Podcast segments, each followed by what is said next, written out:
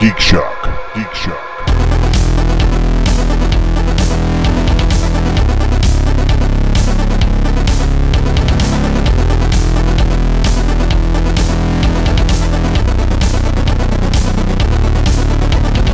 It's always the way. So right? I didn't I didn't see What If yet. So but I'm, I. I'm already seeing spoil because I Biggs thought posted something that I pissed thought me off. I saw the last episode last week. No. So Remember we talked about it last week that there was one more episode. see, my brain processed we were done, and so I fucking I'm just like, oh, what, there. wa- Well, wait you a minute, have- I you- checked for an end credit scene. God damn it, I checked. So I'm like going through the thing to read. So what was the end credit scene? And it's just starting to, and I'm like, I don't remember that. I don't remember that. I don't remember. Ah, fuck. Well, but you have to think of it in the terms that the whole season led up to the Yes. Avengers being assembled. Right. Kirsten. Right. Yes. Thank you. The what Jeff. if Avengers. Hey, Yes, Stop. I read that part. Stop. Yes. you gotta stop. Yeah, we it's don't. in the trailer, so I mean, what do you want? we didn't. I haven't seen the trailer. So now you're pissed at Biggs and Jeff. yeah. I'm, always used, pissed at I'm Jeff. used to women Well, being yeah. pissed off at me. There you go. I'm never yeah, pissed but what off about Biggs. Canadians? You know, Jeff, it takes a special personality to piss off Canadians. Not this one. Remember, Yeah, 50% Well, I know. not Floridian. Matt. Yeah. He's 50% yeah. Floridian. I know. Okay. He's been in the U.S. too long. Matt, Matt is the ever angry Canadian. That's right. right. He's red. I mean, he's there's- red That should be- hair and That should be red your new face nickname. and angry. the No. angry Canadian, not not Maple Leaf Matt. Angry, the angry Canadian. No. You know what we can do? do uh, uh, put it in my bio tattoo that I'm a gonna white do. maple leaf on his face, right? And he's like, gets all tribal and shit. You know, socialism, eh? You're not doing socialism. I'm kicking your ass. It's just smart. It's just part of us, a larger name. It's Maple Leaf Matt colon. The angry Canadian. No, just colon. Just Oh, colon. just colon. Just colon. So I don't he's going to be like a symbol. That. I don't like where this is going don't because they're gonna run with it. They always do. And he sits there and he slaps you with Well, his it's a good beaver thing you, tail. It's a good thing you don't pay attention to the shock monkey's lair. Then That is isn't it? true. But now, but now I gotta start. After this episode, I gotta start. you get tagged and stuff all the time. Yeah, You do. No. He's got to protect. You've got his- fans, Do I really? you know. How the hell could they Somehow. like this? well, all two of them. Somehow he has fans. That's right. Stay strong, you guys. Both That's right. Toronto guys. That the, the one Australian who I have recognized your fans? voice What's this across the about? oceans. I'm thinking of you guys, and And he's Yeah, doing you the, the guys. double finger point, which is the polite Disney point. That's odd. Why are you doing that? You mean the the airbrushed cigarette out of Walt's didn't- fingers? is that what that was? Um, so yeah, uh, uh, this is this is actually confirmed. A lot of the pictures you see of Walt pointing with two fingers, It's because he's smoking a cigarette. he was smoking a cigarette, and so Disney PR would typically airbrush out the cigarette. So the story of the you know the two finger pointing as an homage to to Walt, and it's also supposed to be more polite, is only half true. well, I mean, Figures. the polite thing Yes. is, is true, but Well, yeah. I mean, because we learned it, you know, with with multiple cultures, we're supposed to use the open Flat hand, hand, point, yeah. Right. the flat Right. hand point towards where you're pointing, and never point with an index or two fingers. Like, what about the middle finger? Point, Like, well, definitely not with the middle finger. oh, okay. That explains a lot. And then, ne- or and like then this, definitely 'cause not. I think this means something really bad too in certain cultures. really, that that's Yeah. that's ASL for I love you. That's I- just American well, Sign Language. American Sign Language. yeah, well, Yeah. It's also um, That's uh, what's the other one? Metallica. Like, No, that's on, with rock the, that's with concert? the That's thumb in. Oh, yeah. Thumb Yeah. out is I love you. Thumb in is Which is the, the Oh, is Also this devil one? horns. Is it this one? 'Cause this the- one means yeah, I think It something. might the be one. that one. 'cause that's the shocker, Deb. the devil you just horns said the, the shocker. The Malloy. It's called the She just said the shocker. are you saw that, right? Also, a uh, a ward against the evil eye. Yes, it's it's if it's if it's fingers up, you're protecting yourself against evil. If, it's- you're pointing the fingers towards somebody, you're trying to cast evil upon them. Oh. You're cursing them. Yes. Oh.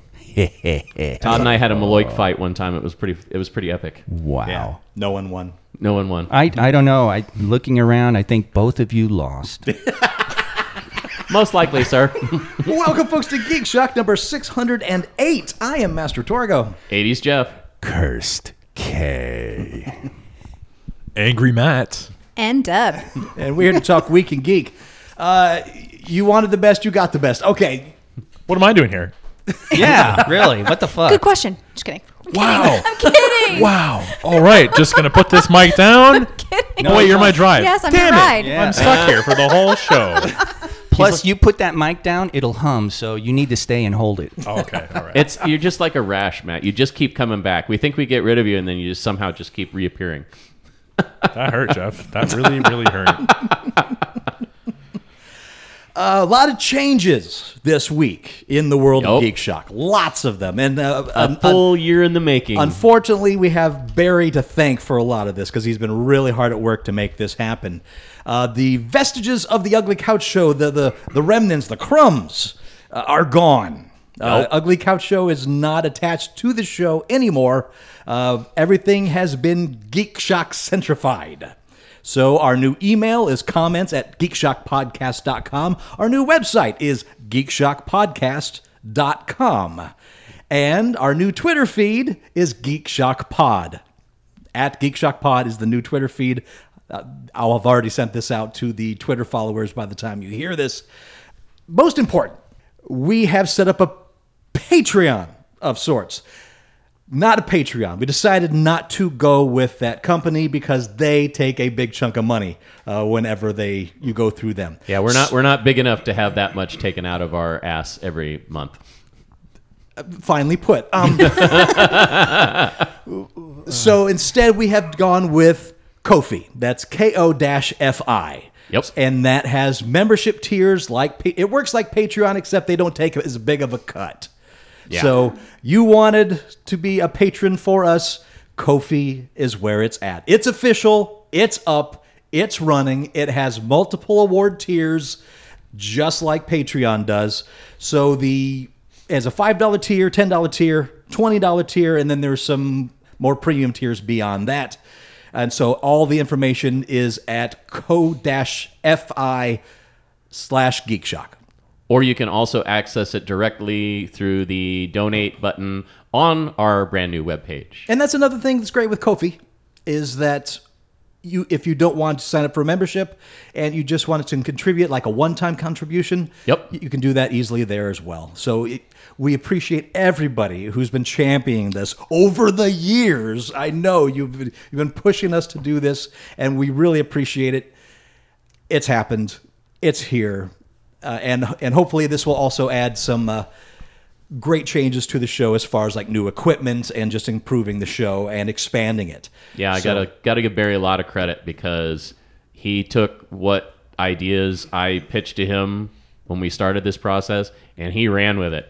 I mean, he he went balls to the wall on this thing, literally. Just Yeah. He's been Um, very bored sitting by Yes, himself. it, in, in fact, uh, please, uh, nobody hire Barry for anything. Because while he's unemployed, in another year, we should be bigger than Fatman Beyond.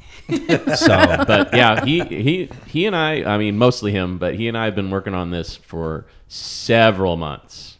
I mean, this is not something that you know we just threw together at the last minute. This is this has literally been almost a year in the in the works.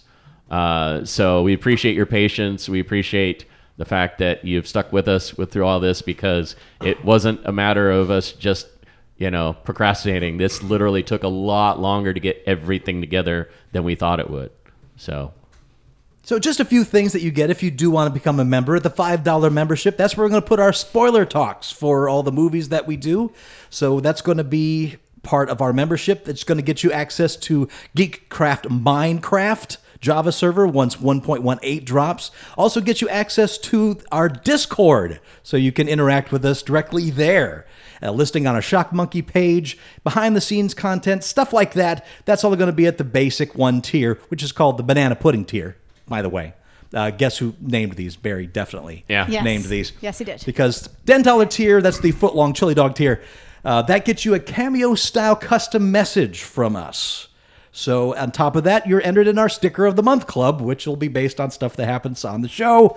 So not t-shirts, but gosh darn it, you're going to get stickers if you're part of that group. On the $20 per month tier, you get a custom Shock Monkey Velcro patch, as well as entered in a monthly drawing for a painted miniature from me. So I am painting miniatures specifically for this tier, and you're entered in a drawing every month to win that painted miniature. They're all Imperial minis. They're whatever miniatures Todd feels like painting that month. I know, Yeah. I know. I will. I'll tell you right now. The very first one, I've already chosen it. It's a wizard, and it's a larger than average miniature. So it's going to be a really, really nice miniature. So and highly detailed. So already starting out big. Uh, there is more tiers. Uh, there's going to be there's the tier four Fireball whiskey tier. Uh, that's the uh, fi- Yeah. that's the fifty dollar tier. Now that allows you to sponsor a show at least once a month, and also get you a monthly board game arena session with some of us that have access to board game arena. And since I'm a premium member, I have access to all the games on there. So if I'm playing with you, you have the whole grouping of board game arena games. And you also get custom artwork from Fact Check Andy, plus everything from the previous tiers. There's also a hundred dollar hmm. tier. And what that gets you is a Dungeons and Dragons game. There's only six places in this, so only six people can join this tier per month.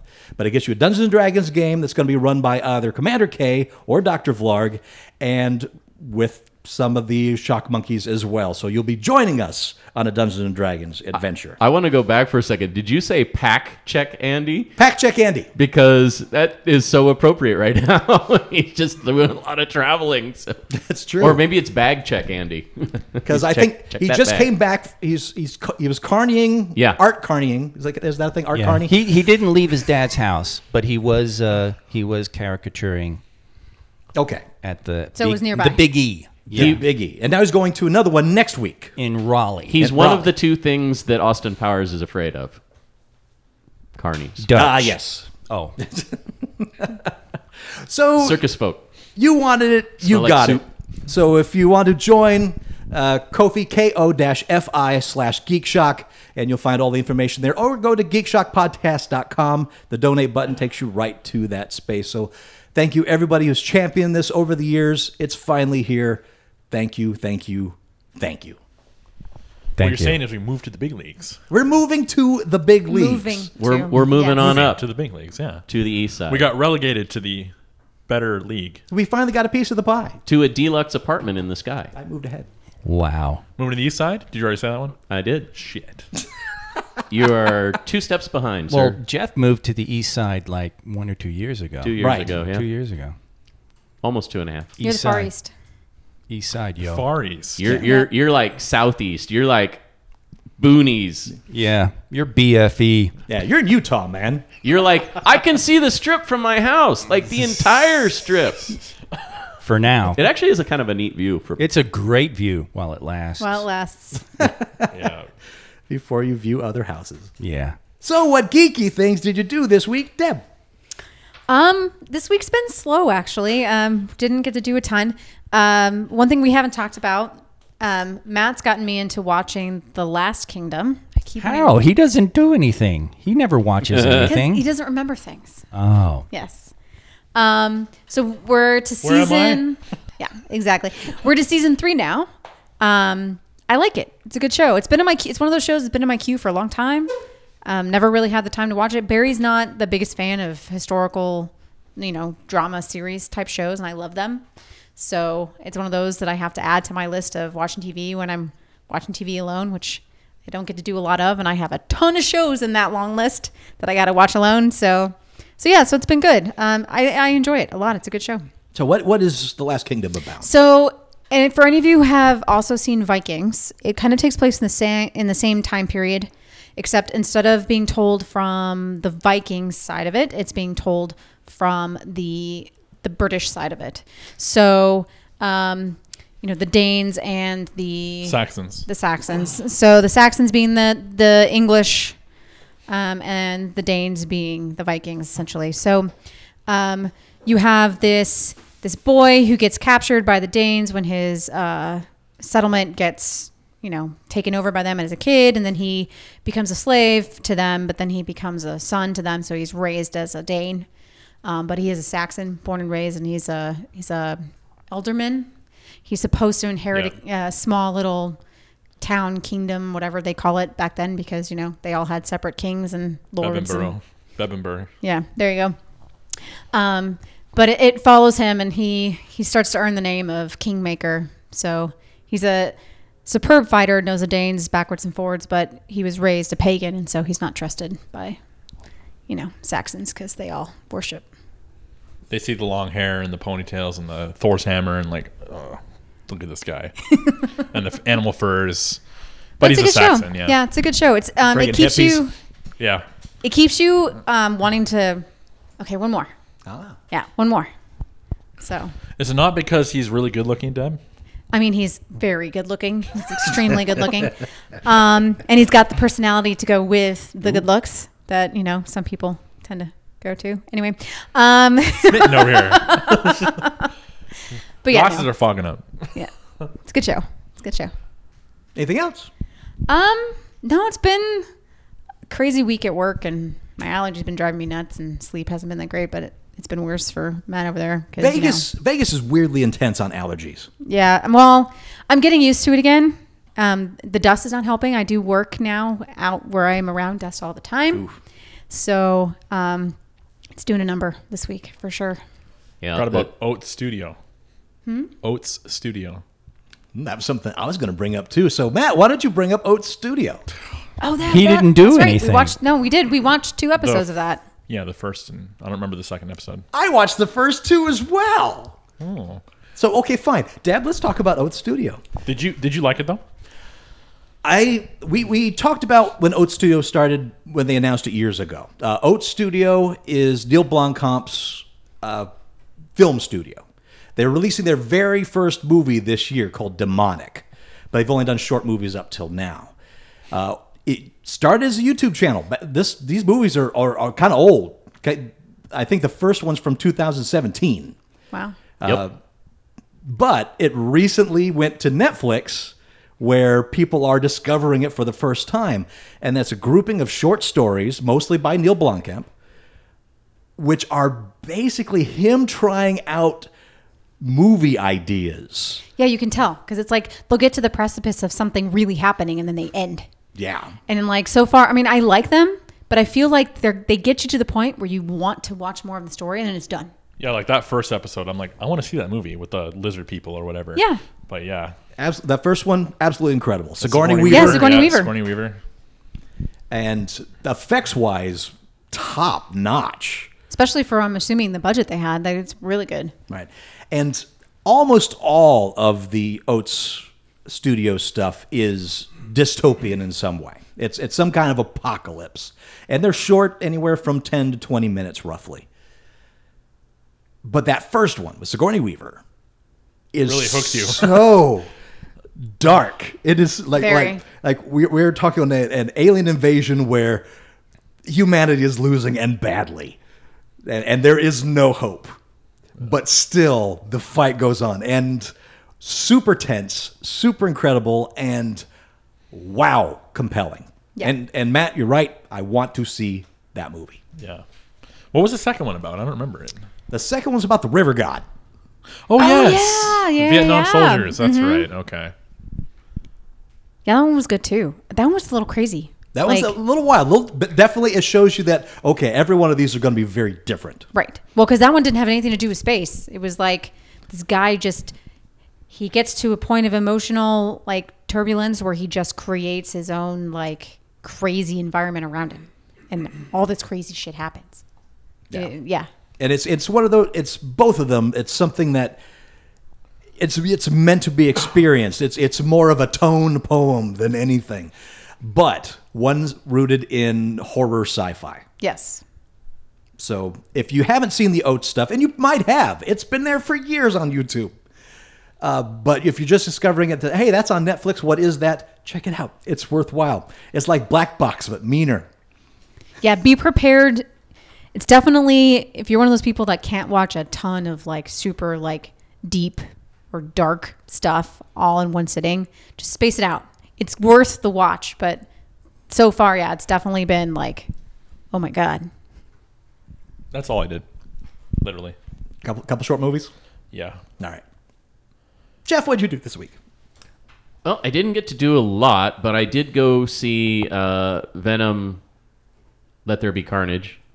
Um, I was on the fence about I wanted to see it or not, but then I discovered I had a free movie ticket, so I decided to go check it out. Um, it was okay. It was okay. Yeah, I, I gotta say, I, I, I really liked the first one, even though it is so far removed from the source material. But I was willing to give this one a try because the reviews have been all over the place on this one. At least the spoiler free. Some are recommending it, some are not recommending it. So I'm like, eh, I'll go check it out. Uh, I think to its detriment, it's only about 90 minutes long Oh. it's it's a shorter film. I you know think it could have benefited from another half hour because the scenes feel clipped. Like it feels like they're trying to cram a lot of stuff into a scene in a very short, like five minute scene versus you know maybe expand that out to seven minutes. You know, pad it the pad instead of some movies where they just pad the scene and you're like, oh my god, the scene is going on way too long. This was a movie that felt like every scene was just a little bit too short. Like it would have benefited from maybe one or two more lines of dialogue. Which is odd because I mean, Yeah. most of those types of films, I think all of us are totally fine with sitting through at least two hours of movie. Yeah, I, I and the first one was I thought two hours long. Roughly, yeah. It was Yeah, there. like like like right at or just under I think two hours long. This one, um, there's only about ninety minutes of screen time, even when you get into the post credits scene, um, which is more of a mid credit scene as as opposed to a post credit scene. Because I did stick all the way through to the very end, and there is not a post credit scene. So you get that mid credit scene, and that's it. I don't know. I feel like it had a lot of potential. To me, a lot of the jokes just were not hitting. They were more more grown centric instead of laugh out loud centric comedy. And I think it's they went with a different tone for the film, and I think that's part of the issue. The first film was very much that kind of that buddy cop style style setup. This felt more like a rom com, and not a rom com between Eddie Brock and his ex. More of a rom com between Eddie Brock and Venom. That's weird. Yeah, exactly. That's what I'm saying. it oh, was a little weird. Um, How, so how yeah. was the sex scene? well, I'm not gonna get into that one. That was that was also a little weird. But um, There's a sex scene. What? you have to see the film for yourself. I'm not gonna spoil it. I was making a joke. I'm, Yeah. I'm a little gobsmacked right now. Well, that's what happened in the sex scene. But yeah, I, I don't know. It just I it didn't hit with me the way the other one did.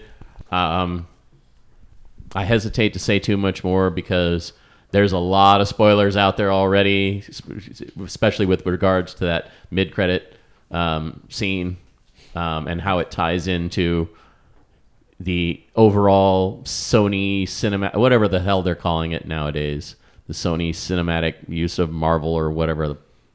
Anyway, so yeah, um, can I recommend it? Uh, I say wait for it to come out on video. All right. That's that's that's my recommendation. Um, Which now is come out to streaming services. Yeah. streaming, yeah, Yeah. exactly. Wait for it to come out on streaming. Um, So because it is a- Sony, and Sony doesn't have their own streaming service Right. right, now. so where Yeah, would it go?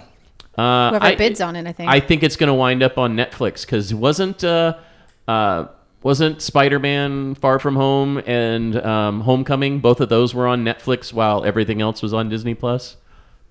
I thought I remember that doing that way because since it's it's an MCU film, but since it's not a Marvel Studios MCU film, those two were on Netflix if I recall. Okay. So that's just my guess. Um, I would have to look to see where Venom is streaming right now. They'll and probably get bid out because they could also go Yeah. to Amazon. that is true too. Venom was on Netflix, I believe, sometime this month is when it leaves. Okay. I saw that on Flick Connection when I uh, when he did his what's co- what's, What's going coming and what's coming. going? Yeah. Okay. I've yet to see Venom, so I should probably. You haven't seen on the first one? No. It's actually pretty decent. Yeah, it's not bad at all. Tom Hardy's, I think he always delivers a solid performance. Right. Eh, Tom Hardy, yeah. Yeah, I haven't seen it either, but you know, that's reason enough right there. I mean, So, Peaky, yeah. Peaky Blinders, he's amazing, but it's really hard to understand what he's saying. But it's Tom Hardy. Well, it's the yeah that that character that's there's a lot of British people kinda the- depending on the region in which they were raised that are very difficult to understand. Is he the Begbie of uh, Peaky Blinders? No, he plays a Jewish businessman. Oh, okay. Yes. Or anything coming from the Welsh area? Well, that is a thick accent, yes. Yeah, But. Did you uh, guys ever see the shite? I can't remember the title. He plays the the Kray twins. Oh yeah, yeah. um, oh, that movie. Yeah. Uh, that takes place in like the 20s or yeah, that one's 30s. that one's really it's good too. 60s, but Oh, okay, th- they're yeah. they're mobster twins. They're based on real Yes. British I have mobsters. seen that I one. was good. very impressed with him in that Yeah. because not only is he hap- having to play off of himself Yes. in two different roles, but having two twins that have very very different personality Yeah. types. Yeah. Uh, yeah, that one is that one's fantastic. Uh, Yeah. yeah, uh, that's definitely one I would encourage people to check out. What else you do, Jeff? Caught up on Only Murders in the Building, caught up on What If, which I won't get into because apparently three quarters of the room have not seen the the series finale. Um, Is it series or season? I, I, I've been wondering that with a lot of these shows on Uh, Disney se- Plus. season two has been announced. I was going to say, yeah, it, it said season finale in the Disney Plus app, but a lot of reviewers were calling it the series finale. But as Kirsten just mentioned, they have now officially announced that it has been picked up for a second season. yeah. Um, I also uh, got caught up on Star Trek Lower Decks, and God damn it, I love that show. Yeah. It is. It's a good show. It is just so well written, and all the naysayers just really need to, as Shatner once said, get a life. Yeah. You know, I mean, it's, Vernon. It's Whoa. Calling them out. it's Wow. not afraid to poke Wow. fun at its own history, but still being Star Trek at its core. Yeah. Yeah. And I think that is what has really got me taken with the series because, yeah, it's funny. Yeah, it's supposed to be a quote unquote comedy, but think back on some of the more memorable times throughout all the series. Well, especially Deep Space Nine. Yeah. Is that, you know, when they would work comedy into those scripts or, you know, a funny line or a funny moment between two characters or a group of characters. So, you know, some of those are the most memorable moments. Yeah. And, you know, there's there's some touching moments too. Like um I'm trying to remember the name of the episode where uh Beckett uh, or excuse me, where Mariner and Boimler are trying to sneak into this uh this big Federation or this big Starfleet Oh, par- wasn't party. it like the first episode for this season or the second? Um, oh, I- no. it was more recent. I I, I want to say it was like three or four episodes ago, maybe three episodes Yeah. ago. on that space station. But they they wind up in this bar, you know, feeling very excluded and feeling not part of Starfleet, and then the bartender points out on the bar that there is a Kirk and Spock etched in on the bar. He's like, "There's two other people that weren't able to get into that party," and they look down, and that was like another one of those touching moments where it's like, you know, sometimes outsiders are not always outsiders; they're just the the next step in the new group of who's going to be popular and or accepted, Like the red as- shirts. or or being a legend in the making kind of thing. So anyway, just things like that, just really, really, I enjoy on that series. Well, this week, aside from painting a lot of minis, uh, the only thing I did of any import was I watched The Many Saints of Newark. Ah, I was going to watch that today, and I ran out of time. That's the Sopranos movie prequel. And that's on HBO, isn't it? Uh, that is on HBO Max. It's doing that that little window of Max and theaters only. right. Uh, and I really enjoyed it. Um, there, there's kind of been some pushback against it from I can't say professional reviewers, but on the personal reviewer side, uh, because they kind of touted it as how Tony Soprano became Tony Soprano, Right. When it doesn't focus on Tony, Tony Soprano is an ancillary character at best. Really? this so it's about his dad. And, No, it's about the Moltisanti characters. Yes, this this So it focused. It focused on uh, Tila. That's what you're saying. yes, it's a, it's Tila. Fuck. Yeah, that's right. Because even the trailers have it focused on Tony Yeah. being. Yeah. You know, well, I think that's how they're selling it. ah, okay. And and so that the blowback from that uh, is warranted. Not that it's a bad movie. I really really enjoyed it. It focuses on Dicky Moltisanti, uh, Moltisanti, uh, the Christopher's Christopher- grandfather, right? No. No. Is it father? father. Yeah. Yeah. Really? Yeah. Okay. So if you're familiar with Sopranos, these will all make sense to you. If not, woo! All right. Christopher. right. So uh, really, really interesting. Of course, I hated that character. Vicky Moltisanti was an influence. If you watch the original Sopranos, was a big influence on Tony Soprano. Yes. And you can see those scenes where Tony is involved in this. Yeah, you can see that in there. Uh, but the overall arcing story, it's a Sopranos style story. If you like Sopranos, you will probably like this uh, once you get used to the idea that you are watching the Moltisanti family. Yes, uh, Tony's mother and father figure into this quite heavily, Uncle Junior and so on. Characters that you know, younger versions of. Some of the characters, uh, particularly of Silvio and Paulie Walnuts, the actors do a really, really good job of their their characterizations because those two characters from The Sopranos really are standouts for their personalities. Yes. Absolutely. And, what's funny and their about that? personality quirks. You know what's funny? Silvio was an add-on Yes. because they wanted the the bass player from. Uh, oh, sorry, bass player. Little Steven Van Zandt, Yeah. guitar player. They were like. He, he didn't want to take a job away from an established actor because he's already a big shot in music. Yeah. So And- like, oh, don't worry, we can we can make this part for you. Turns out he's one of the best parts of the original Sopranos. Just an idea. Yeah, and it was yeah, it was supposed to be a a much smaller role. Yeah. and, and I, like yeah, because they originally wanted him to uh, inter or to audition for another part, if I recall, and he's like, no, no, no, no, I know who you got auditioning for it, and they they definitely Yeah. Sorry to interrupt there, but I just thought. No, no, that's fine. Silvio. Uh, the actors do a good job of recreating those personality quirks of those characters, but almost to the point of parody. ah, Uh, that that's al- what I was afraid it of. It almost pushes it a little too far, especially the guy that plays Paulie Walnuts. And we, it's like the Paulie Walnuts character; those personality quirks seem a little more present because of his age of that character. It doesn't seem like something that would still be there Yeah. in his youth. So that's why it pushes into some kind of weird thing. So, but it wasn't so much to dis- distract me from the movie, but almost. yeah, it got close.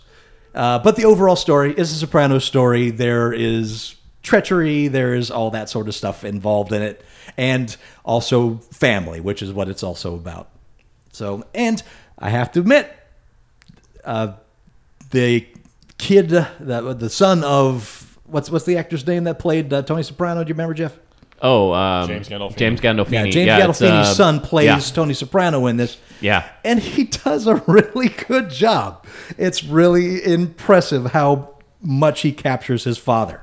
Yeah, the a lot of the uh, original cast like coached him on, you know, how his father portrayed the role, and he watched like not just the actual series, but a lot of outtakes and so forth. So stuff that no one else had ever seen, and uh, got to get him ready for that role. And the actress that played Janice, uh, Tony Soprano's sister, Uh-huh. spot on. Looks, sounds, spitting. It looks like young Janice. Wow. Amazing. So kudos on her her performance and her ability, and those that cast her completely. Question: How many times did they eat?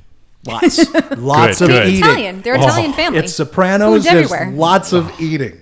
Food is always a Yeah, thing. it's just I just remember watching the original series. and I'm like, I'm hungry now. Oh, I'm hungry now. Oh, I'm watching The Sopranos. That's So why. That's why it's like, watching Mad Men. All you want to do is smoke a cigarette and, drink.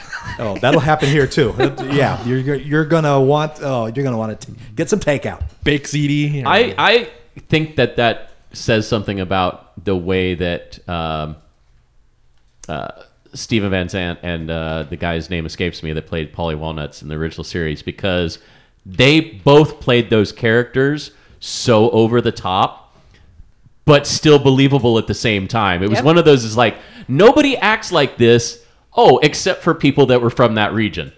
You know that that you know they're always oh everything over exaggerated to the Yeah. point of of being uh, just like you said almost a parody of a character. So yeah, you have to walk that fine line if you're doing an interpretation of that character and a character that's so over the top. How do you make it as believable as the original actor that portrayed that character without Sure. making it go uh, It's farcical? yeah. It Yep. is. And being s- so far away from watching Sopranos and Right. watching this. There were a lot of moments that I had to go to IMDb and go, okay, wait, who's this? Who's this now?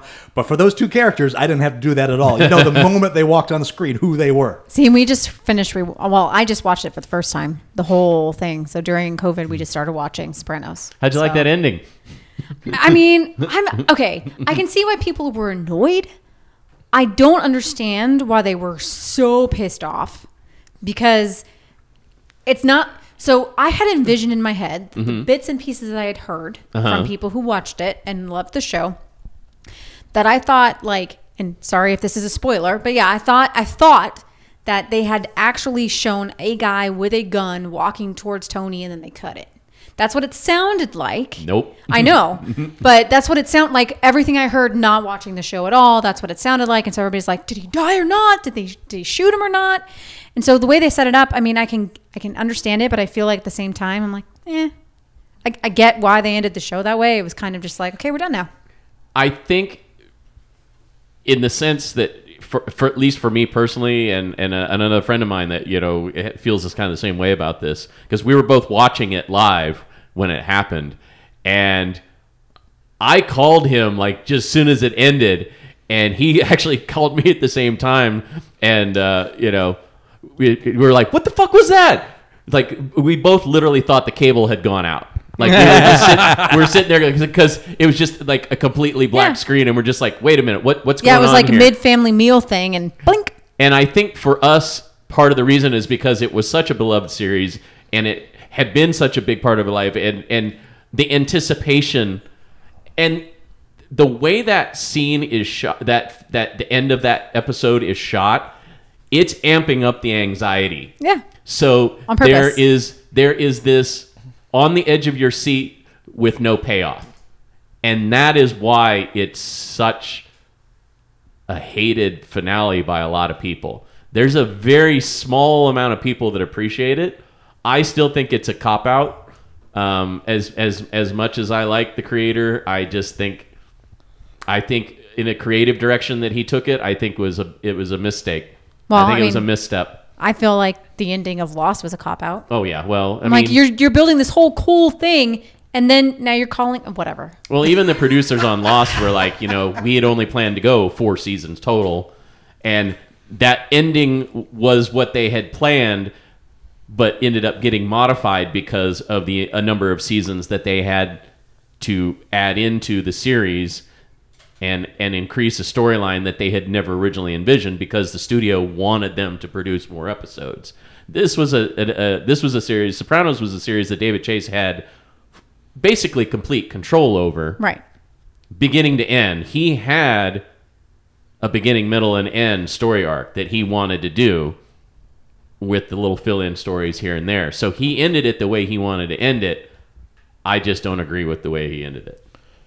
Going back to those two characters though and, and how they played it over the top uh, i actually talked to a colombo captain michael franzese personally uh, when he was doing his book tour for one of his uh, books that he wrote and i asked him i'm like does anyone really act like this and he goes yeah surprisingly all the time like Paulie walnut silvio all of them they're all spot on Yeah. to It- what they They're just over the top dramatic. Well, Yeah. yeah. It was really I- funny because Yeah. uh, coming from Long Island, uh, nobody does fucking movies about Long Island, right? Yeah. Except mafia or crime movies, because then all of a sudden you got Long Island, New York, Jersey, Yeah. and so like Goodfellas, um, bits of Casino. Or Sopranos, there'd be bits and pieces in there that I'd remember from my childhood. And I remember looking at Xantus Silvio the very first time I saw it, and I was like, wow, he's laying it on a little thick. And then I started thinking about it, and I'm like, Yeah. no, no, there were guys like that. And then I remember like a Saturday Night Fever. Mm-hmm. That's another one. It's it's it's just like that. There are a lot of ca- characters who are like they they become these caricatures of themselves. Yeah. And one thing Franzese says often is, you got to realize most of these guys are crazy. yeah. yeah, yeah. but they're also Italian. So Yeah. like you know, Barry, his mom is very Italian. Right. Very Yes, Italian. that's true. So Barry grew up in New Jersey with a very Italian mother and family. Yeah. And he has tons of stories It's about funny growing up there. Barry's that. mom, the one time I met her, it's like she she she could substitute for Martin Scorsese mom. You know how she appears in all his movies. Yep. You could slide Barry's mom in Yep. there if if Scorsese's mom is ever sick or is out of town. Just use Barry's mom, and she'll fit. It'll just it'll Yep, go. right it'll in. work. Why aren't you eating? Yeah. Everything, everything is. And Barry's oh my there, God. Ma, I gotta borrow this knife. I'm And- gonna take this knife. Yeah, I, I always used to think that Barry's stories about his mom were exaggerated until Oh, no. Deb actually met him and confirmed that nope, they're not exaggerations. right. If anything, he's underselling it. Yeah. Oh, dude. they- Um, especially like like Goodfellas. Yeah, well, and- that and- would always flash me back. And my friend that I watched that I was watching with the Sopranos finale, you know, we were in different households, but we were we talked about it before and then after the. Uh, he's very New York Italian, and I remember like after we'd watched like the first season, I'm like, okay, I got to know, is it really like that there? And he goes.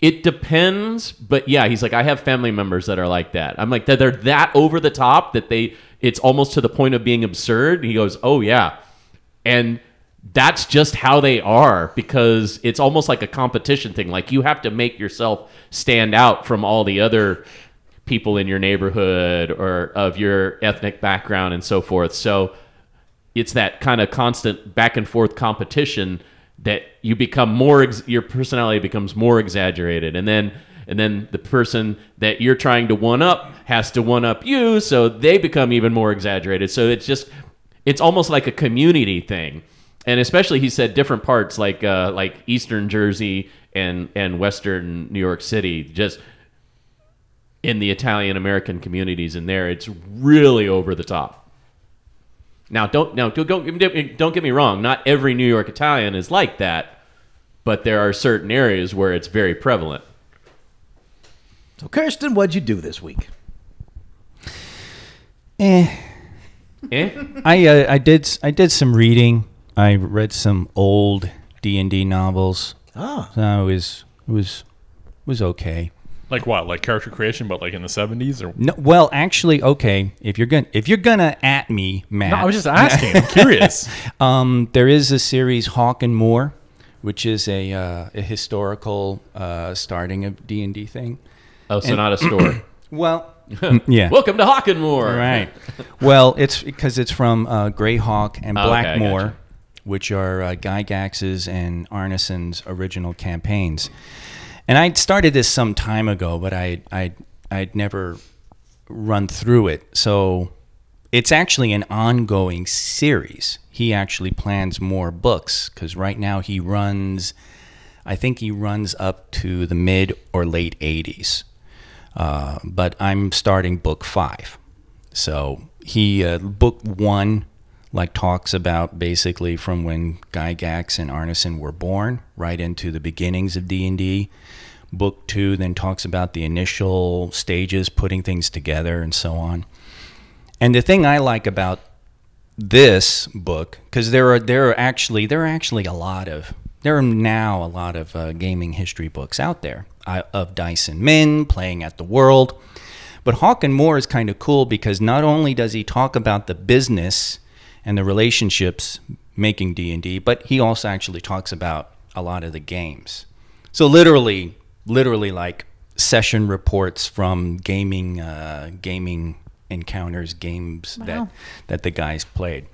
So it, it's it's a little it's a little of both, and he he he doesn't he doesn't play at having his own stuff exclusively. So he'll cite from Dice and Men. He will cite from Shannon Appelcline's uh, history of role playing games, as well as uh, Peterson, Jon Peterson's playing at the World.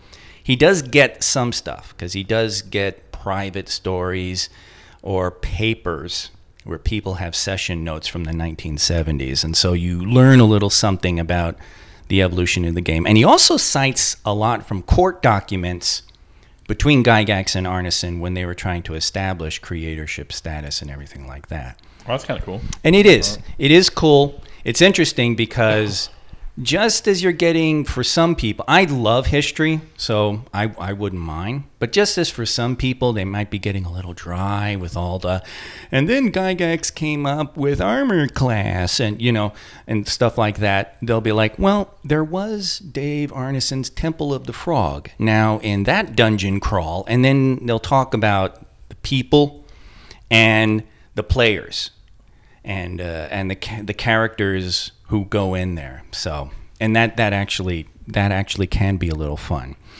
The interesting tidbits uh, in some of the early dungeon crawls, Todd, uh, people did actually play with more than one character. Did they? Yeah. They don't do that in Gloomhaven though. Yeah. Mm-hmm. Well, they Right. do it in Moonhaven. Moonhaven. Yeah. Moonhaven. You, you got to have multiple moons. Um, but there, it was interesting because they talk about the introduction of the thief class. They talk about you know the guy goes in depth about the guy who you know made the ranger class and stuff like that, and then it'll move into how fast it, it rose because TSR and D and D it, it it had like a couple months where it had a slow start and then suddenly it started exploding and then it spiraled out of control and then it just got fucking insane and everything was crazy about it. It was really really There's very a Senate interesting. commission, and it's holy shit, we made it. yeah, it was really fun. They talk about the early stages of the Satanic Panic, and apparently it was really funny because a lot of the things like changing demon and devil's names and stuff like that came after Gygax. Um, but it was it was also a strange kind of publicity move because the Satanic Panic did not hurt sales. In fact, No. every time Yep. people would throw a fit, Yep. their sales would spike. Yeah. So because parents would be like, "You can't play that." yeah. So what do you want to go do? So what's going to happen? Yeah. Just reinforces that there's no Yeah. such thing as bad press. Mm-hmm. yeah. And you know, and and it's impressive too for D and D because at the time, even at the time, D and D was an expensive game. The original D and D in its original box set was ten bucks, which in it's kind of funny because nowadays that makes sense. In '70s money, it's about fifty bucks now, a little more than fifty. So. When you think about it, the price of games have not really changed. but but at, at that time, ten bucks was just like what the fuck. But they were doing the sales. They were selling it. They talk about how they felt under pressure to get the game out. So the original rules were kind of crazy. But how the original rules having holes and being vague and being wargamer oriented all these people coming in to play D&D who had no wargaming experience had to do their own creating. And out of that came a whole bunch of a new generation of game makers. Ken St. Andre, Sandy Petersen, Greg Stafford, you know, all of those guys coming out and thinking about games and game design. And it was it so it's really that part of it got really really fascinating.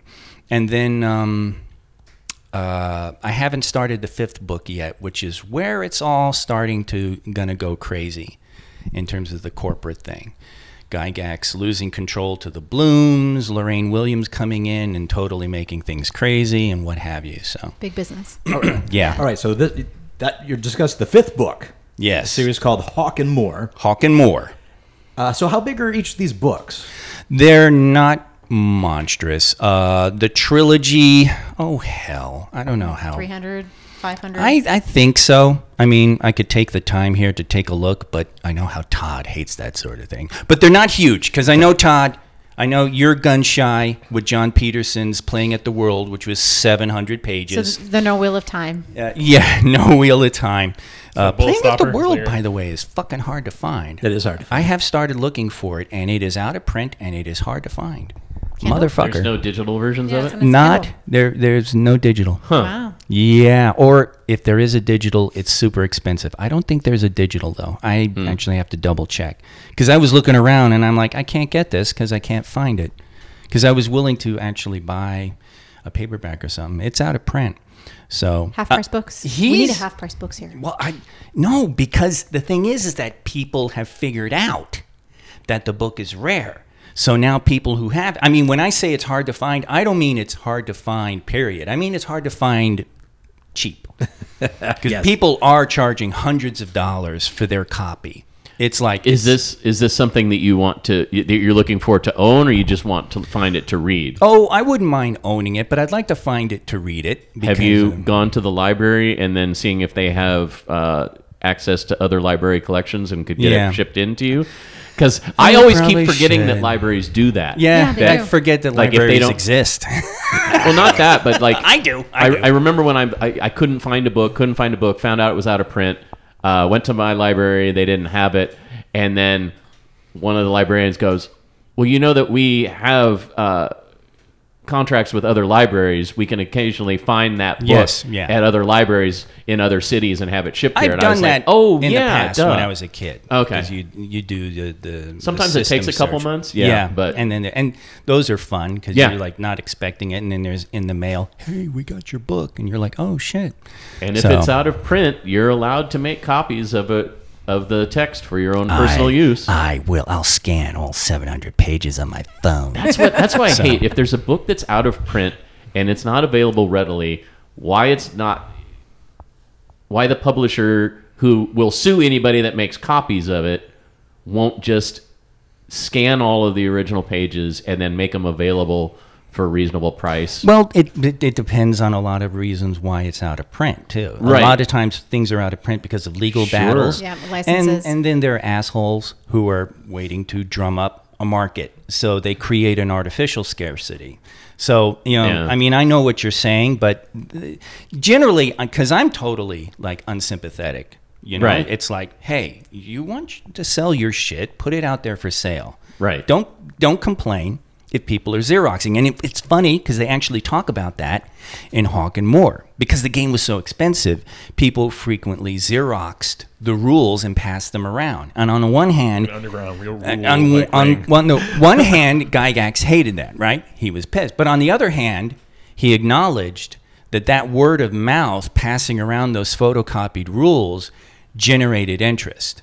And he was like, it, it, he eventually, uh, um, the, the, the author actually quotes an interview where he was eventually like, you know, it, it was always a sword edge to walk on because we hated it, but at the same time, we knew that it had a lot to do with the the uh, the initial popularity and people wanting to play and stuff and getting involved. And a lot of people, I mean, they'll get the the photocopy, but then they'll just go buy it. They'll go buy it, and that was the other thing. Because it's funny how people will complain, you know, oh, all these photocopies buying into sales, and it's like your sales are zipping through the roof, dude. Yep. I mean, they they actually were running into zones where they were having trouble fulfilling orders because it was just starting to get more and more crazy.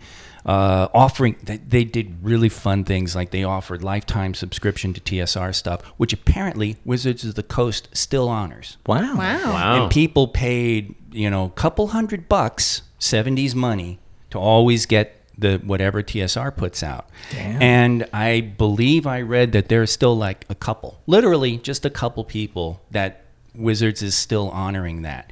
Wow. But there were people who got that and got stuff out and um, they do subscription services like that and stuff. And, and of course, one of the funnier things to read about was the Valhalla burning letter. the famous letter that a DM wrote in going, What do I do? My campaign's out of control. My players went to Asgard and they killed Thor. No, no, and, and it was so funny because even Guy, you know, Gygax and, and uh, Tim Kask, I believe, is was his assistant at that time, were just like laughing, like, why would any DM let them? Do, you know, you just you just don't let them do that. And that was part of the thing behind deities and demigods was to put out, you know, okay, yeah, 400 hit points, but can only be hit by this and that and that. And people continued to complain that that just made gods killable whatever. But it was always funny, and it's called the Valhalla Burning Letter. It was just because for the longest time, Gygax kept his home open.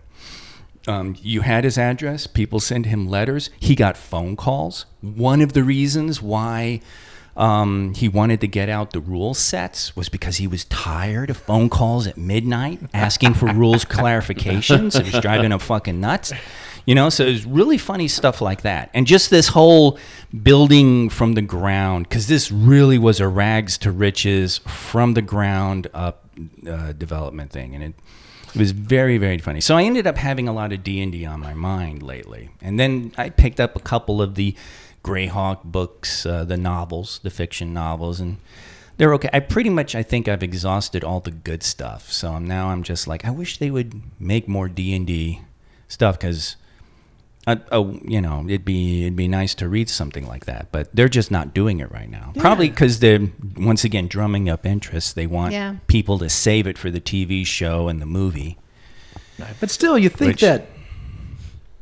I don't know why they ever stopped doing J- Dungeons and Dragons novels. That seems Well- like a ever full well. Well, I think part of it was, of course, the whole Random House deal, their printing problems, and everything falling apart, which is what killed TSR and led Wizards of the Coast to step in. And then Wizards of the Coast kept stuff up for a long time. And people have been asking, and there haven't really been satisfactory answers as to why they haven't restarted. You know, uh, R.A. Salvatore, they're churning out Drizzt books.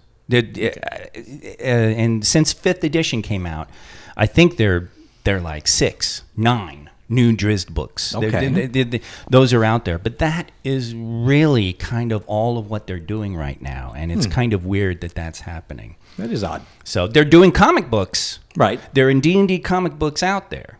IDW, Dynamite. I I don't know who's uh, publishing them, but they're putting them out there. Jim Zub is a writer who's actually he's he's making bank because he's he's constantly putting out stuff, and and uh, of course the Critical Role crew do their own, which is D and D, even though it's their own world and characters and stuff. So there is that out too. And Rick and Morty D and D, which is That one's great. Oh Yeah. God, that is so fucking funny. So, so I guess I did a little something.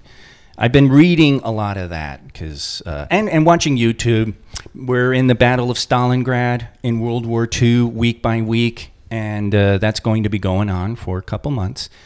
And and so that stuff has been actually very interesting. And I stumbled across Sandy Petersen's channel.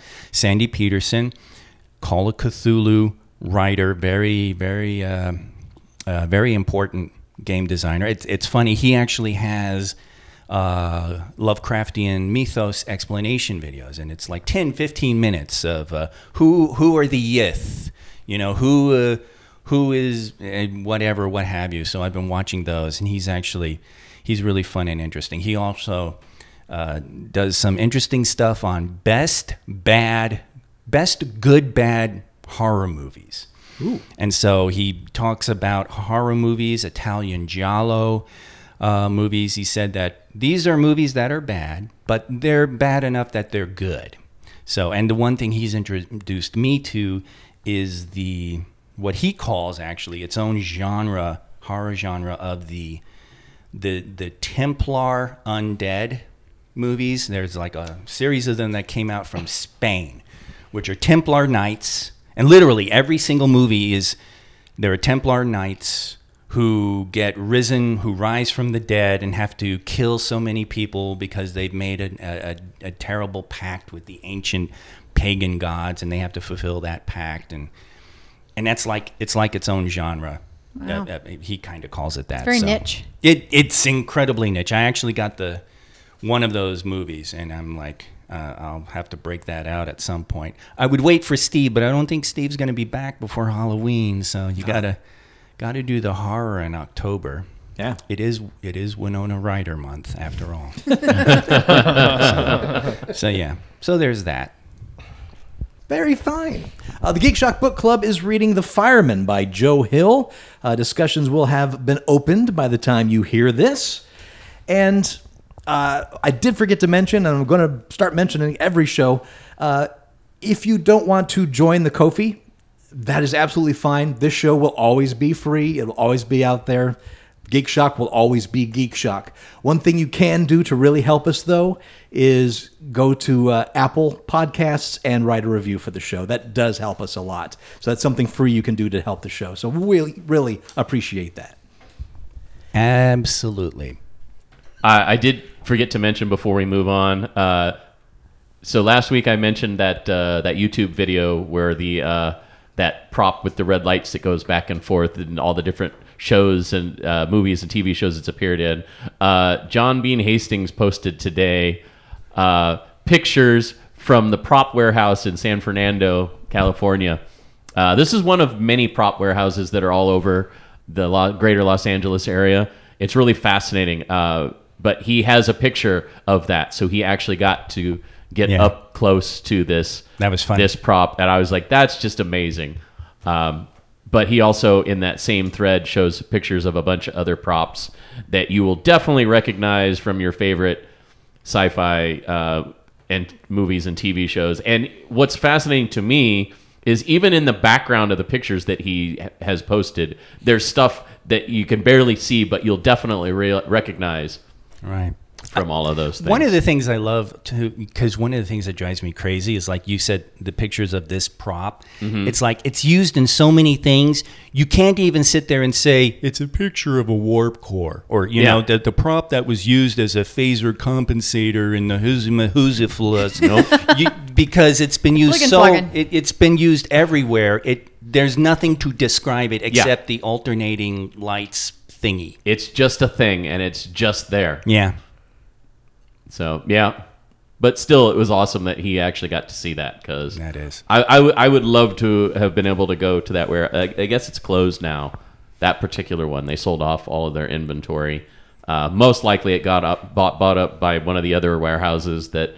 Uh, I have want one. I want one. and Andy, yeah, you know, my and next like every studio has their own prop warehouse too, which uh, I don't know if everybody's aware of. They loan out to other studios because uh, every time I've taken a, a studio tour and done the VIP tour, and they take us through the prop warehouse, there's tags for like you know, like when I was at Universal, there were tags at stuff in their prop warehouse that said uh, Warner Brothers, and sometimes they'd have a show that was going to be the one uh, renting out this prop for whatever production that they were on. But it's just fascinating. As much as they're in competition, they're also in uh, cooperation a lot of the time. You know, using each other's backlots, using each other's prop warehouses, uh, costume warehouses, etc. So, anyway, it's just kind of an amusing anecdote. All right, we got a little mail, so Barry, give it to me. Mail, mail, we've got mail. That's all you get for free. All right. Not that. Yeah, any- anything but that. We got a mail a request for a uh, Jeff's bad impression. So, Oh boy! yeah. now last time we he, we was requested to do Cleveland Brown, and he knocked it out of the goddamn park. Yes, he did. He did an amazing job. oh no! Never, never, never going to be that good again. Probably not. He's got that, and some say I've got like that and Beavis and Butthead, and that's it. That's that's all I got. I am Cornelio. So, Jeff, I, I sent you the script of Yes. what you're supposed to read. So I have I'm- it. I have it right here. So you have it right there. Okay. Yep. So this, uh, once again, Chris is making the request. Okay. He's the one that requested the Cleveland Brown. All right. All right. So this time he's saying, let's see if Jeff can do the monologue from the Breakfast Club as Meatwad. Oh boy. This is tough. This is Yeah. because Meatwad is not an easy creature to replicate. right. God, I gotta think how to channel that one. Aqua Teen Hunger Forces Meatwad. And, uh, and it's, it's, it's unfair, but that's how this is structured, is that Jeff is not allowed to know what Yeah. he's going to be. It's unfair because Yeah, I don't. it's supposed to be unfair. yeah. that's the Don't way all a ch- games are. All games are unfair. I'm trying to. I'm trying to hear his voice in my head right now. It's been so long since I've watched Oh, I see. an episode of Aqua Teen. Well, there's the excuse right there. That's Well, yeah, yeah. Here, just give him a bone. It's Well, it's not it's not like that it was good, would, would be a good impression anyway, but channel of man babies, but not to that extreme. I love that you're giving the, the fine tune. That's uh, Matt. Matt, soon we're gonna have you do all the right. impressions. I'll give it a shot. But it's not going to be good. I already know this off the top of my head, which is the set title of the segment, right? Well, the last one was a banger, so this time I expect just perfection. Dear Mr. Vernon, we accept the fact that we had to sacrifice a whole Saturday in detention for whatever it was he did wrong. But we think you're crazy to make us write an essay telling us who you think we are.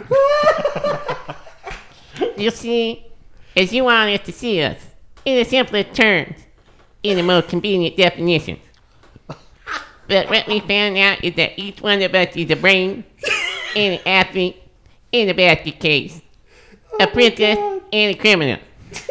Did that answer your question? Sincerely yours, The Breakfast Club. Oh my god. Yeah, I, I, I can't get his pitch right You- you- for oh, sure. Kirsten, Hmm? you know, we talked. Uh, I think it was last week. We talked about how Mm-hmm. uh, Paul just has Bill Cosby, Mm-hmm. and everything's kind of based off of that. Uh-huh. So that was uh, Meatland Brown. Yes. yes. Yes. I was trying to get his little southern drawl that Meatwad does, but I can't. I couldn't Meatland work it Brown. into. What- What's yeah. amazing is when you started, it was actually really good and I- fairly close. Yes. I to do that was actually uncomfortable with the Visalign, so that's why I had to. The Visalign Adjust it. excuse. The Visalign excuse. Yes, yes, Yet yes. No, no, I'm I'm not kidding you because for for people that haven't had this, it's like it restricts the different things that you can do with your jaw and your and then your tongue placement. The number of times I've been told that. so like to do the pitch that I started with was really uncomfortable really quickly. Well, you started off pretty good. Yeah. I'll give you that. Got to give him that one. Yeah, that, that one would take some practice. So- I've never I've never been able to do meatwad, or I've never tried to do meatwad, I should say. So thank you, Chris, for sending the uh, The number of times I've heard that one. and thank you, Jeff, for attempting it. Yeah, that's I tried. not Good easy. sport, Jeff. Absolutely. Change your name. Tr- try again in another fifty weeks when I get these stupid things out, and I can. All right, so send us another request Yeah, in 50 right. weeks, Yeah. In almost a year from now. Remind me, Right. 50 weeks. or send all your requests within that 50 weeks, so it's that much harder. Oh. Jesus! Ooh, that would be fun. Todd, a lightning round oh, of Oh, Jesus. bad Jeff impressions. Bing, Could go, Jeff. happen. We, get- we get enough. We get enough requests. We can make that happen. Bill Cosby doing Cleveland Brown. Go. Christopher Walken. doesn't need to do an impression of somebody else. Uh, next, uh, just a quick mail from Cthulhu Collector. He writes, "I would suggest the 1944 movie Laura if you want to see a very good movie with Vincent Price."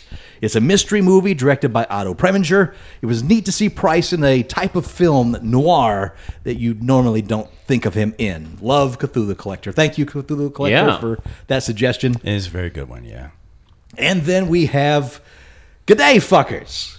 Oh, Ozzy Matt. Ozzy Matt, good call. Ozzy Matt here with my annual Where the Fuck is the Patreon email.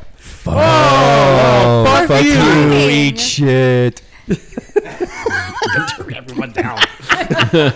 no, no. In, in language you'd understand. Ah, you cunt. it's Yeah, right there here. you It's go. the That's show. right, That's right. nah, fuck you, nah, fuck you, nah, fuck you, nah, fuck you. Yeah, nah. I see we all speak Australian. No, I just speak Aussie man. G'day, fuckers. Here's the annual Where the Fuck is my Patreon email that seems to arrive earlier every year, doesn't it? Here I am in day 239 of lockdown in Melbourne, unable to invest my disposable income on strip clubs, so it's just sitting in my bank because I have no way to squander it on vaguely supporting you bunch of freaks, geeks, and weirdos. And Deb. Also, whoa, what? This ass. Also, is it possible to get subtitles for Professor Biggs? I'd expect that for Andy, but In, in episode 606, he was talking about a movie that sounded like Colorado Space, uh, but I can't find any details of it. Though, did you know Colorado does have a spaceport? What did he mean when he blurted out, I washed the bus? And then everyone collapsed into fits of laughter. I don't know. Was that the, This is the Fireball episode. Uh, by the way, the movie he was talking about was Die Monster Die, I believe, was the Colorado space movie. Uh, Well, and fi- col- he was talking about color out of space, but the joke was Right. that we've been calling it Colorado space because the first time he said it, he said it so quickly it sounded like Colorado space. yes, but the movie he was referring to was Die Oh, Monster. Die. Oh, and that one it was okay. based on Colorado space. I gotcha. I gotcha. And finally, just how does the sweetness and light of Deb survive the dark stench and belligerence that is Mr. Deb? Do they Uh, do they somehow balance each other out and form a single normal person? It's like Hannibal Lecter married Mary Poppins, which is a movie crossover I'd like to see. what movie crossovers would you like to see? Stay safe and keep fuckery going, Aussie Matt. It's because she wears the pants in the family. That's what keeps it keeps it There in you line. go. D- Barry Barry has already conceded the fact that he's like whatever she says he should do, he'll do because he knows that she's probably the one that uh, has the better. Because I base most of my of things. decisions in fact. Yeah. Yes. He's Yes. a little too reactionary, and you're you're Yes. proactive. So what uh, what crossovers would you like to see? Shall I start? Yeah, sure. I just got one. Okay. I know you have two, right, Deb? Yes. Okay, I got one. So I'm gonna go John Wick and The Sound of Music. Interesting. How would that go? Oh my God, John Wick the musical! That would be brilliant. Someone's got to be working on that, right? Some some small theater in Chicago's got to be doing that. I mean, I'm still waiting. Spider Man in for- the Dark. Is that it? Spider-Man: Turn Off the Dark. Yeah, Turn Off the Dark. If they can do that, they can do anything. They're doing uh, Yeah. Back to the Future the musical in the West End right now. so Yeah, I saw so that. aggravating. I keep looking to see if it's at all coming to the United States. They have no information on that. They still have like another year of run in in Let West End, at least. So I, I could see this. Your, your suggestion. May, maybe Chimney Sweeping and the Ambassador. Oh, what the hell's the name of the hotel? Do they do sit chimney sweeping in Sound of Music? no, they Oh, do I'm thinking not. of a That- You're thinking of Mary Poppins. Oh no! yes. My whole movie matchup. No. Chim chimney, chim chimney, chim chim chiree. Although I Mary could, Poppins. maybe you can work this a little bit. Okay, uh, it's regular Sound of Music. The, the the nun comes to teach the, The kids, and they fall in love are with the master and so on. But then the Nazis come sound of to take them away. But then John Wick steps in at the end and takes out the Nazis. Yep. Yeah. but in crazy, like perfect. I went totally different movie. You should The have one show I prepared for and I fucked it up. God damn it. All right, who's next? Co- Co- Kirsten, Conan, and what? Wall Street? What? God. Conan and Wall Street. Oh, Uh, I, I would like to see a mixture of My Little Pony and Equus. That's, I think, my choice. I like that. Yeah, I I- especially want to see the the scene where he just Yeah. goes to town on all those fucking ponies. Yeah. with the sign. And it still stars Daniel Radcliffe. yeah, Yeah. and if we can resurrect him, Richard Burton as uh, as the professor. Yeah, that, that'd be great. This, which which brings up another idea I think would be great. Uh, if you talking about Burton, I think we should do uh, Who's Afraid of Virginia Woolf uh, and Hellraiser. Put those two together. I think it'd be a great combination. That would be. Who's afraid of Virginia Hellraiser? Oh my god, dude, dude! If only if only Burton had lived long enough to fall into that that career hole of doing shitty horror movies to pay the rent. Man, Uh, what other crossovers you got? So, um, well, I was, I've been thinking about this one and just made me think of it. But Bridgerton and From Hell.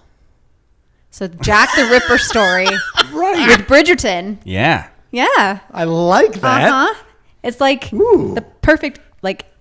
Oh, happy, cheery. Everybody's. Oh my God! What is Mm, that? slash slash slit slit. Yeah, Yeah. I do like that. Mm-hmm. Yeah.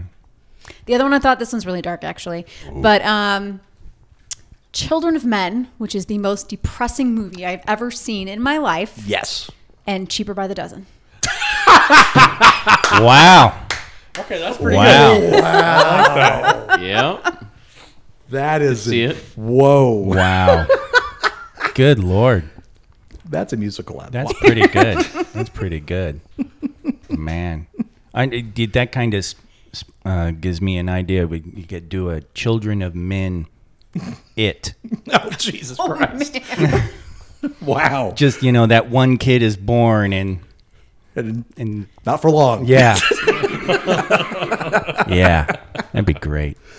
Jeff, you got a crossover? I do. It's a bit of a cheat, but Oh. it's something that uh, I always thought would be a brilliant idea. Quantum Leap with any role that Scott Bakula has ever performed. Okay. Hear me out on this Going one. meta with it. I like yeah. it. Think of the fact that he hops into Harry D'Amour and say Lord of Illusions. Right.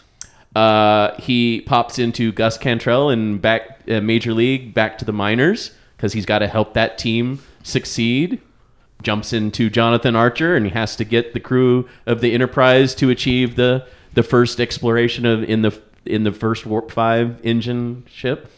Uh, I just thought it would. It was an idea that I'm sure somebody else has probably had before, but um, I just thought it was an interesting thing. Like even in the role of Chuck's father in uh, the TV show Chuck, uh, Chuck Bartowski's father, you know, because he has to help heal his son's brain. Uh, I mean, it, literally, the list could go on and on and on. Uh, Yeah, 'Cause it's, it's an interesting idea. It's Yeah. lit- not a joke, legitimate. Well, yeah, Interesting because with today's technology, it's not a lot of work. It would Yeah. actually not be.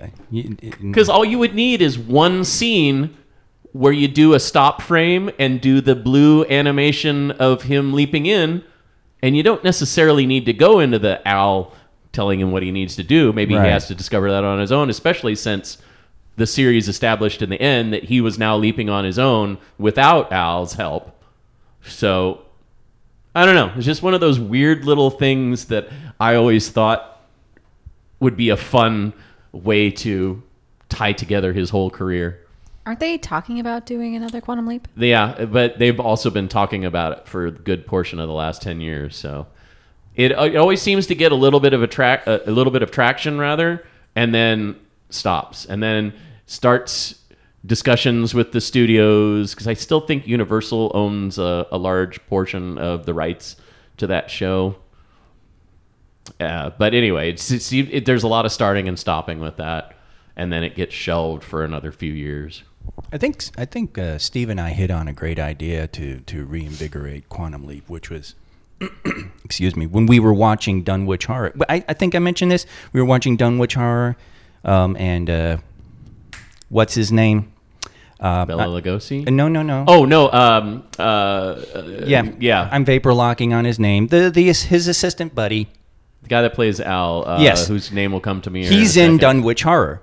So we were looking at that and we were just thinking it, you know, uh, Steve actually said, you know, every time he shows up, and this is this is like the guy who wants to do the the the satanic ritual and everything. And Dean Stockwell. Da- thank you. God damn, I hate It was when I- driving me crazy too. Dean Stockwell, every time he's like showing up, and especially like he's got the ceremonial dagger and the chalice and what have you, and Steve laughed. You know, I just keep wanting him to pull out a pad and like you know tell tell somebody that Ziggy has Yeah. the. And then we were like, oh my god, that'd be a great Quantum Leap episode. Did he ever Is- smoke cigars? Why do I remember him smoking Yep. cigars? He did a lot Okay. in, That's what I Yeah, in yeah. Quantum Leap. Yeah. But you you have the blue thing and and and there is uh, there's Bakula and he's in a hooded robe and he's holding a dagger and he's over an altar with a naked girl across it and he's just like Oh boy. yeah. We thought that'd be a great episode. And I think that'd be a great way to kick off the new series, guys. I still thought the idea of it, you know, his daughter uh, discovers the technology and and leaps looking for him was an, an interesting that, story uh, premise. Is a very cool idea. Actually, it's a very nice expansion on the whole idea. Because then, yeah, she would have never known her father. Mm-hmm. You know, and Yeah. how do you get to know him through? And and what is I think would have been a good idea is like maybe she leaps into some of the eras that he'd already been and sees what he actually did, and maybe comes to terms with the fact that he didn't necessarily abandon her intentionally. You know, it's like, oh, this is what he's actually been doing all this time. Right. You know, he has been doing good things, so he didn't just abandon me because Yeah. he didn't want to have a kid. You just wanted to gallivant around time. Yeah.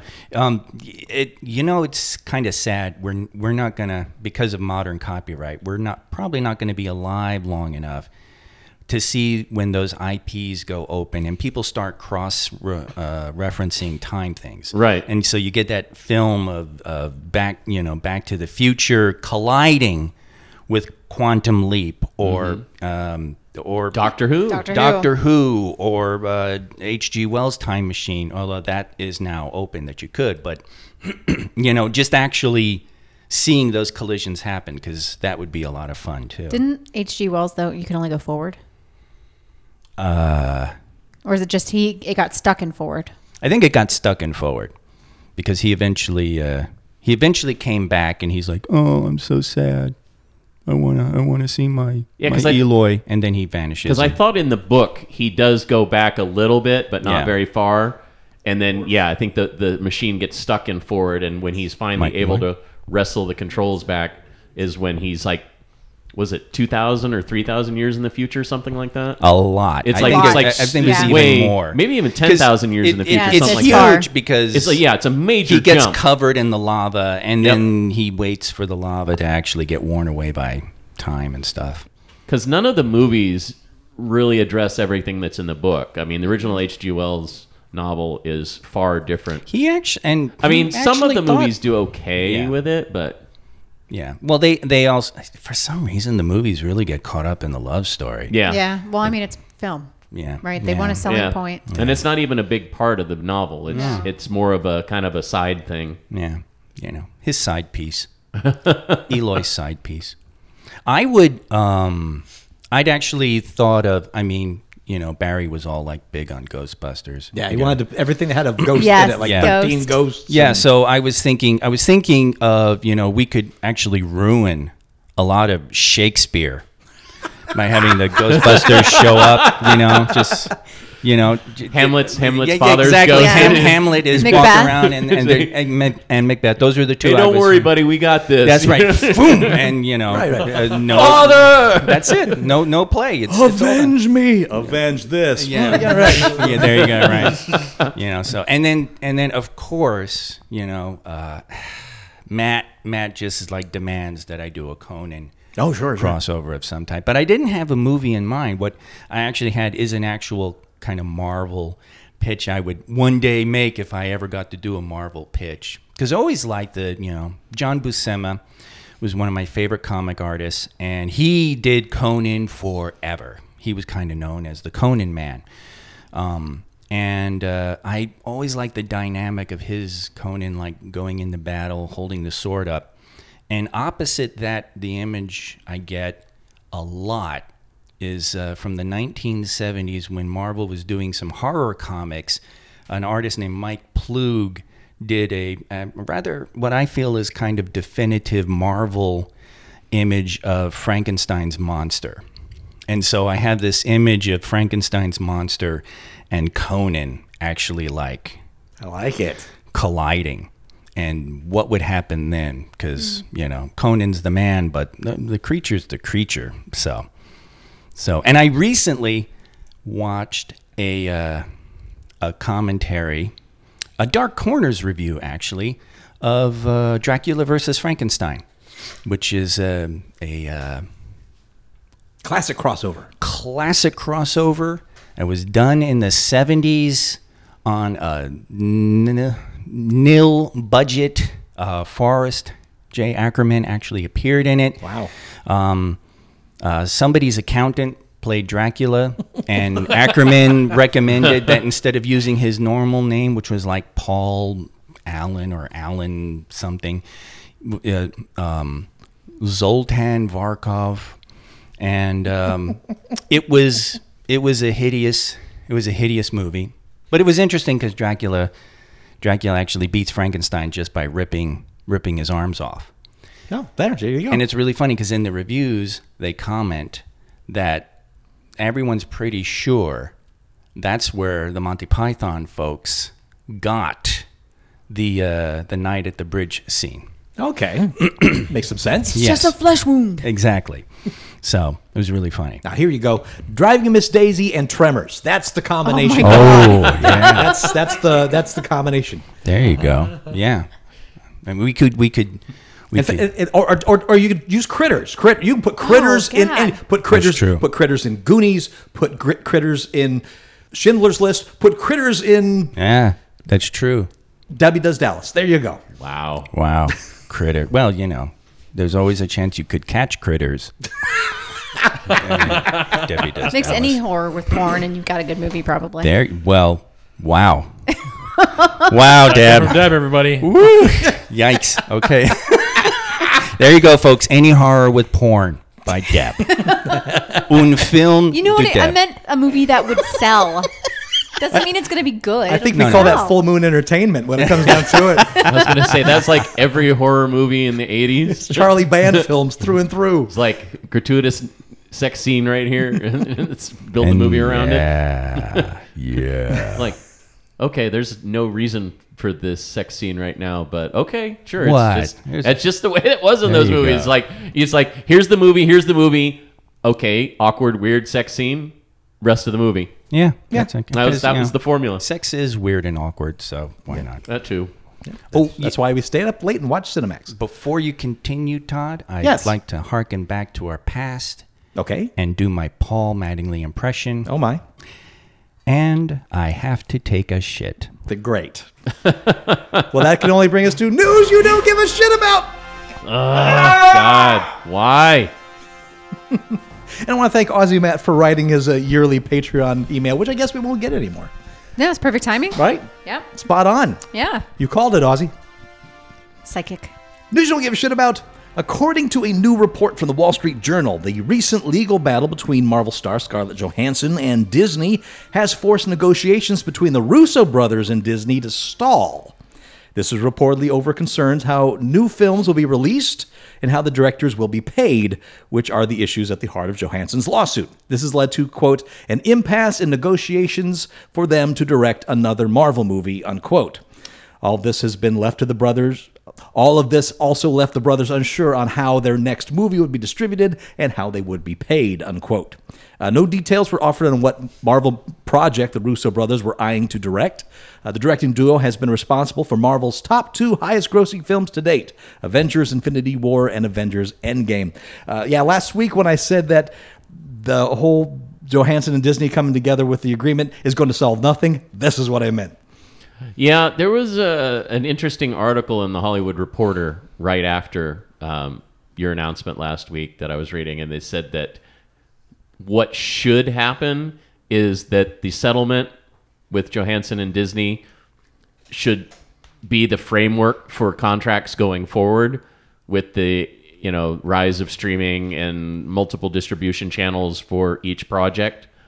However, it might take a couple of years to get it enacted all the way across the board. There will be some people who have savvy agents that are going to demand to have that in the contract, but it said Disney should take the lead and say, well, look, we learned from this. We're now going to structure every contract to have this be a part of the initial negotiation with writer, director, actor, etc. But as we know with Hollywood, they don't always pick up things right away. They a lot of times try to drag it out for a number of years. Well, that's uh, keeping the Russo brothers from saying yes to their next picture. So that's uh, that's what we know of thus so far. News you don't give a shit about. An anonymous hacker stole and released data from Twitch, including account details, creator payouts, comment history, and its source code. The Amazon owned streaming platform has publicly confirmed the breach. A total of 125 gigabytes of internal data was stolen, making this one of the biggest, if not the biggest, data leak of all time. After nearly eight hours since the news of the major privacy leak first broke, Twitch acknowledged the incident and said its teams were, quote, working with urgency to understand the extent of this breach, unquote. The data from Amazon streaming service wound up in a post on 4chan, where the unidentified user said the download was part one of the leak. Now, the good news is that Twitch has found, quote, no indication that login credentials have been extu- exposed, unquote.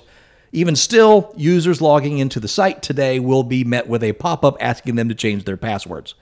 Twitch additionally mentioned that no credit card info was stolen because, quote, full credit card numbers are not stored by Twitch, unquote. But st- uh, stream keys for streamers, however, were likely part of the leak, with Twitch resetting all stream keys out of an abundance of caution. So yeah, Twitch got uh, got smacked upside the head yesterday. Good, they deserve it. Uh, they've they, they've had some bad decisions as of late, and they've been really slow to uh, to help some of the streamers that needed some help, uh, for sure. I mean, it's it's small solace, but uh, at least it's only 125 gigabytes because if it was 125 terabytes, that's when you'd start being uh, scared of what is being released out there, Sure. or even petabytes, and you know from there. Because I mean, think of the amount of massive amounts of storage that Amazon has to have for that site because you know not is it not only is it just streaming now they have a lot of uh, people that it's just a loop channel where it's you know they've got X number of hours of footage that just keeps repa- you know repeating, and then it's you know stored on their server. So Yeah. So this is an ongoing story, so we'll, we'll keep an eye on it for the meantime. In the meantime, uh, if you have Twitch, and I know a lot of you do, change your passwords. If you haven't already, I'm sure many of you already have. News you don't give a shit about. Xbox boss Phil Spencer now says to expect Xbox Series X and S console shortages to continue through the rest of 2021 and into 2022. In an interview with The Wrap, Spencer says it isn't just the global chip shortage that's making it hard to keep retailers stocked with enough Xbox Series X and S consoles to keep up with demand. Quote, I think it's probably too isolated to talk about it as a just a chip problem, Spencer said.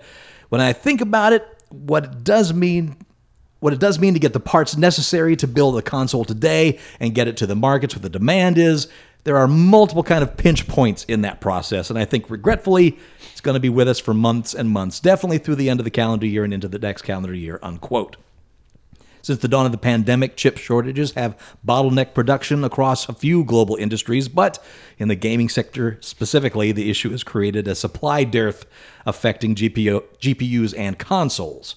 Bloomberg reported this week that the chip supply shortage is what caused Nintendo to switch uh, to to switch, yeah, to release the Switch OLED instead of the 4K capable Switch Pro. So if you're waiting, wait longer. Yeah, I thought I had one this afternoon. Uh, is that they there was a, a drop of a s- amount of Xbox Series X on the official Xbox website, and I got in, tried to add it to my cart. Of course, does the little circle spinning thing, and then it thinking. goes, "Something went wrong. Please try again." so I did it. It did the same thing again. Refreshed, and then it says Sold out. no, it actually said uh, you have reached. it said this is what cracked me up. It said my cart's still listed as being empty, but it says you have reached the limit of uh, uh, quantity for this item. And so I'm like, maybe it went into my cart. So I tapped on the cart, and then it said page not found. Refreshed. Tap on the cart. Page not found. Went back, tried to add it in. Please try again later. Blah blah blah. After about five minutes of going forth, finally I got the cart page to load, and it, there was one in the cart, but listed as sold out, so I couldn't finish the purchase process. That's the way it's going to be. It was the the Halo uh, special edition version. So Well, dude, maybe you'll luck out, and a month from now, you're gonna get like three in the mail. Oh no. I, but yeah, it once it's in your cart is sold out, it basically takes it away. So whatever, it's fine. Did you say scalpers and flippers are part of the problem too? Uh, a big part of the problem. yeah, of course it is. It's the same thing problem with like graphics card supply right now. I mean, they were blaming crypto miners for a lot of it initially, well, that's what set up the increased demand to get the scalpers to get them. but now that demand by crypto miners has kind of leveled off, you have a lot of people just sitting on the cards that they bought. And they're still trying to get four and five times, in some cases, 10 times what the retail price is. But people aren't buying them because there's Because they're not stupid. yeah, number well that number one, but also there's enough of a you know small supply being released at like Best Buy and online retailers like Newegg. So there's just enough at a time to keep the people that really want these cards happy because of the queue systems that they use. But these stupid third party resellers are just sitting on these supplies. They literally have multiple cards just sitting there and nobody's buying them. So instead of, you know, trying to get like a maybe a 50 to 100 dollar profit off of each one, doing a small markup just so that they'll move, they're just sitting on them hoping that somebody's going to pay, you know, $2500 for a card that retail retails for 9.99. It's like, come on, nobody's going to do that. Anyway, You can only hope that eventually the market collapses Well- and those guys can't even sell it for a, a loss. Yeah, even the even like the PS5 scalpers, I've been noticing that they're having trouble moving their inventory because they're some of them are only charging double the price. Only. Yeah, it, it- some of them were charging three and four times as well. But now now even the ones that that refuse to lower their price, you know, they've got it charged or charging double. You know, new in box, they're not moving because people are patiently waiting with all the different like Twitter feeds that top talk about uh, when a certain supply is going to be dropped either at Walmart or Target Well, or good, good. Fuck those guys. yeah, exactly, Fuck exactly. Because they're the ones creating this artificial drought. Well, they're a big good part of it, I should say. They're not the only ones. Yeah. And news you don't give a shit about. The live action Super Mario Brothers movie from 1993 has clawed its way to the top of Amazon's sales chart. Oh my God. Following the upcoming animated movie's casting reveal. As reported by Business Insider, the 1993 live action Super Mario Brothers movie appeared at the top of Amazon's video sales chart, usurping recent blockbusters Fast and Furious 9 and Zack Snyder's Justice League. Currently, the Super Mario Brothers movie is ranked third behind F9 on Blu-ray and DVD. Uh, that's still highly impressive for a 28-year-old, very, very bad video game adaptation. My God. If you haven't seen the 90s Mario movie, well, Don't. the, the Mario brothers, played by Bob Hoskins and John Leguizamo, live in a world split into two dimensions by the meteor that killed all the dinosaurs 65 million years ago. Dennis Hopper plays Bowser, but he's not called Bowser. He's called King Koopa, and he's a cross between a T-Rex and a human. And you, you know what? Never mind. Never mind. Yeah. Weekend Geek. Yay! I did get reminded of uh, somebody had posted a picture online of uh, from Jurassic World Chris Pratt with Blue, the the raptor that he uh, befriends. Oh no! And they had, they they they did a really good job of mapping a fairly realistic Mario hat on top of.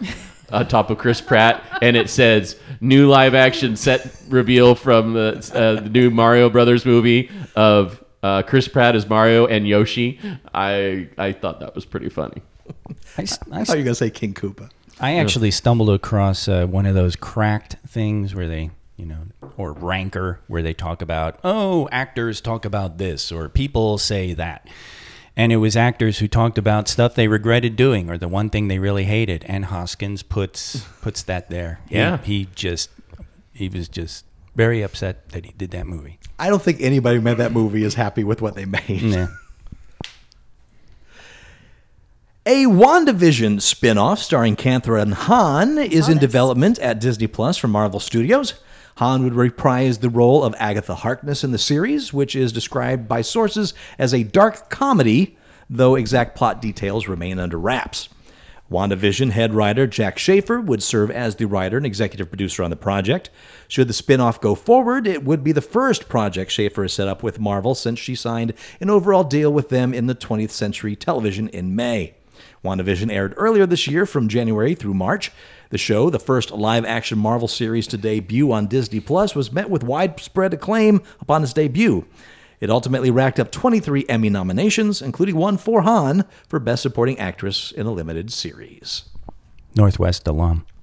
Yeah, you represent. That's right.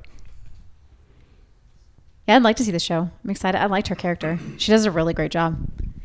Especially if they use that to move into the Fantastic Four, because Yeah. she becomes Franklin's nanny and Oh, So I'm assuming is the so it's going to take place after WandaVision or before WandaVision. Exactly. We have no information on it. In fact, Disney's still keeping this under wraps. Uh, the only reason I didn't put this in rumor category is because Variety reported on this. Right. So Means- they're They've heard it from an actual reputable source. somewhere. right.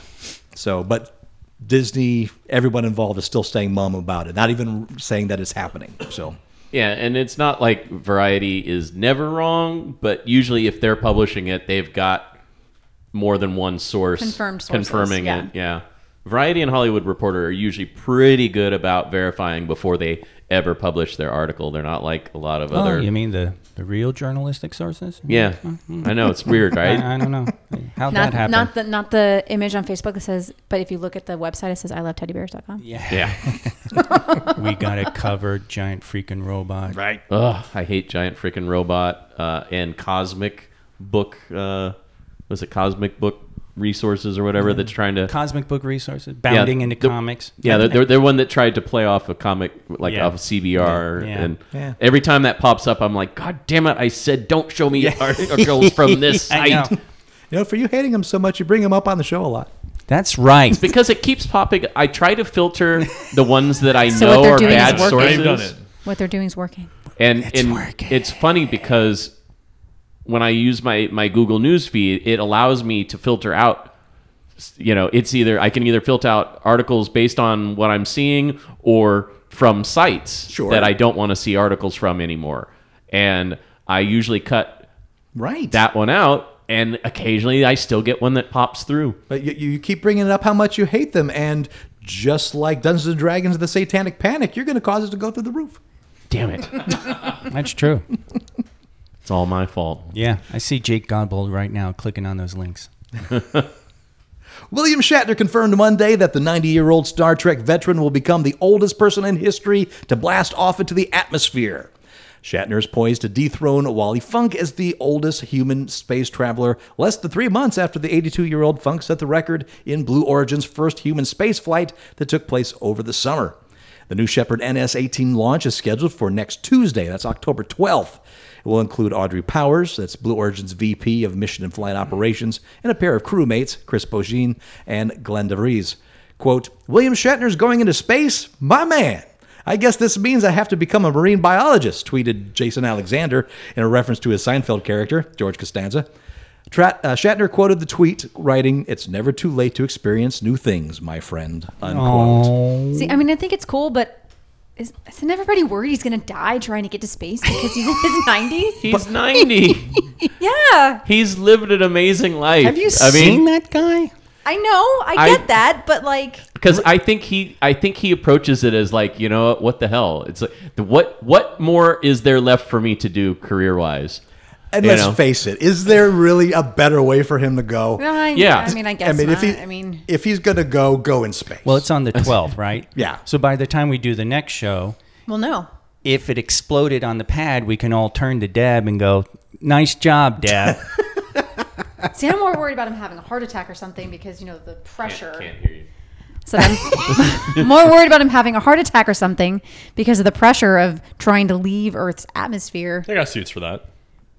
Mm-hmm. I mean, Haven't you ever been on one of those rides where it spins you so Yeah. fast and the floor drops and you can barely breathe? the G forces at launch typically don't excess, exceed saying- about three Gs, so he, he should be fine. Are, are you saying put put him on the gravitron? Is that what you're saying? Yeah, Put really. Shatner on a gravitron and just isn't film that, that. isn't that what the what that that ship is? It's a giant cannon that just shoots people into orbit. What was the one I saw online? It's like it's like something about uh, so and so. Your record is about to be shattered.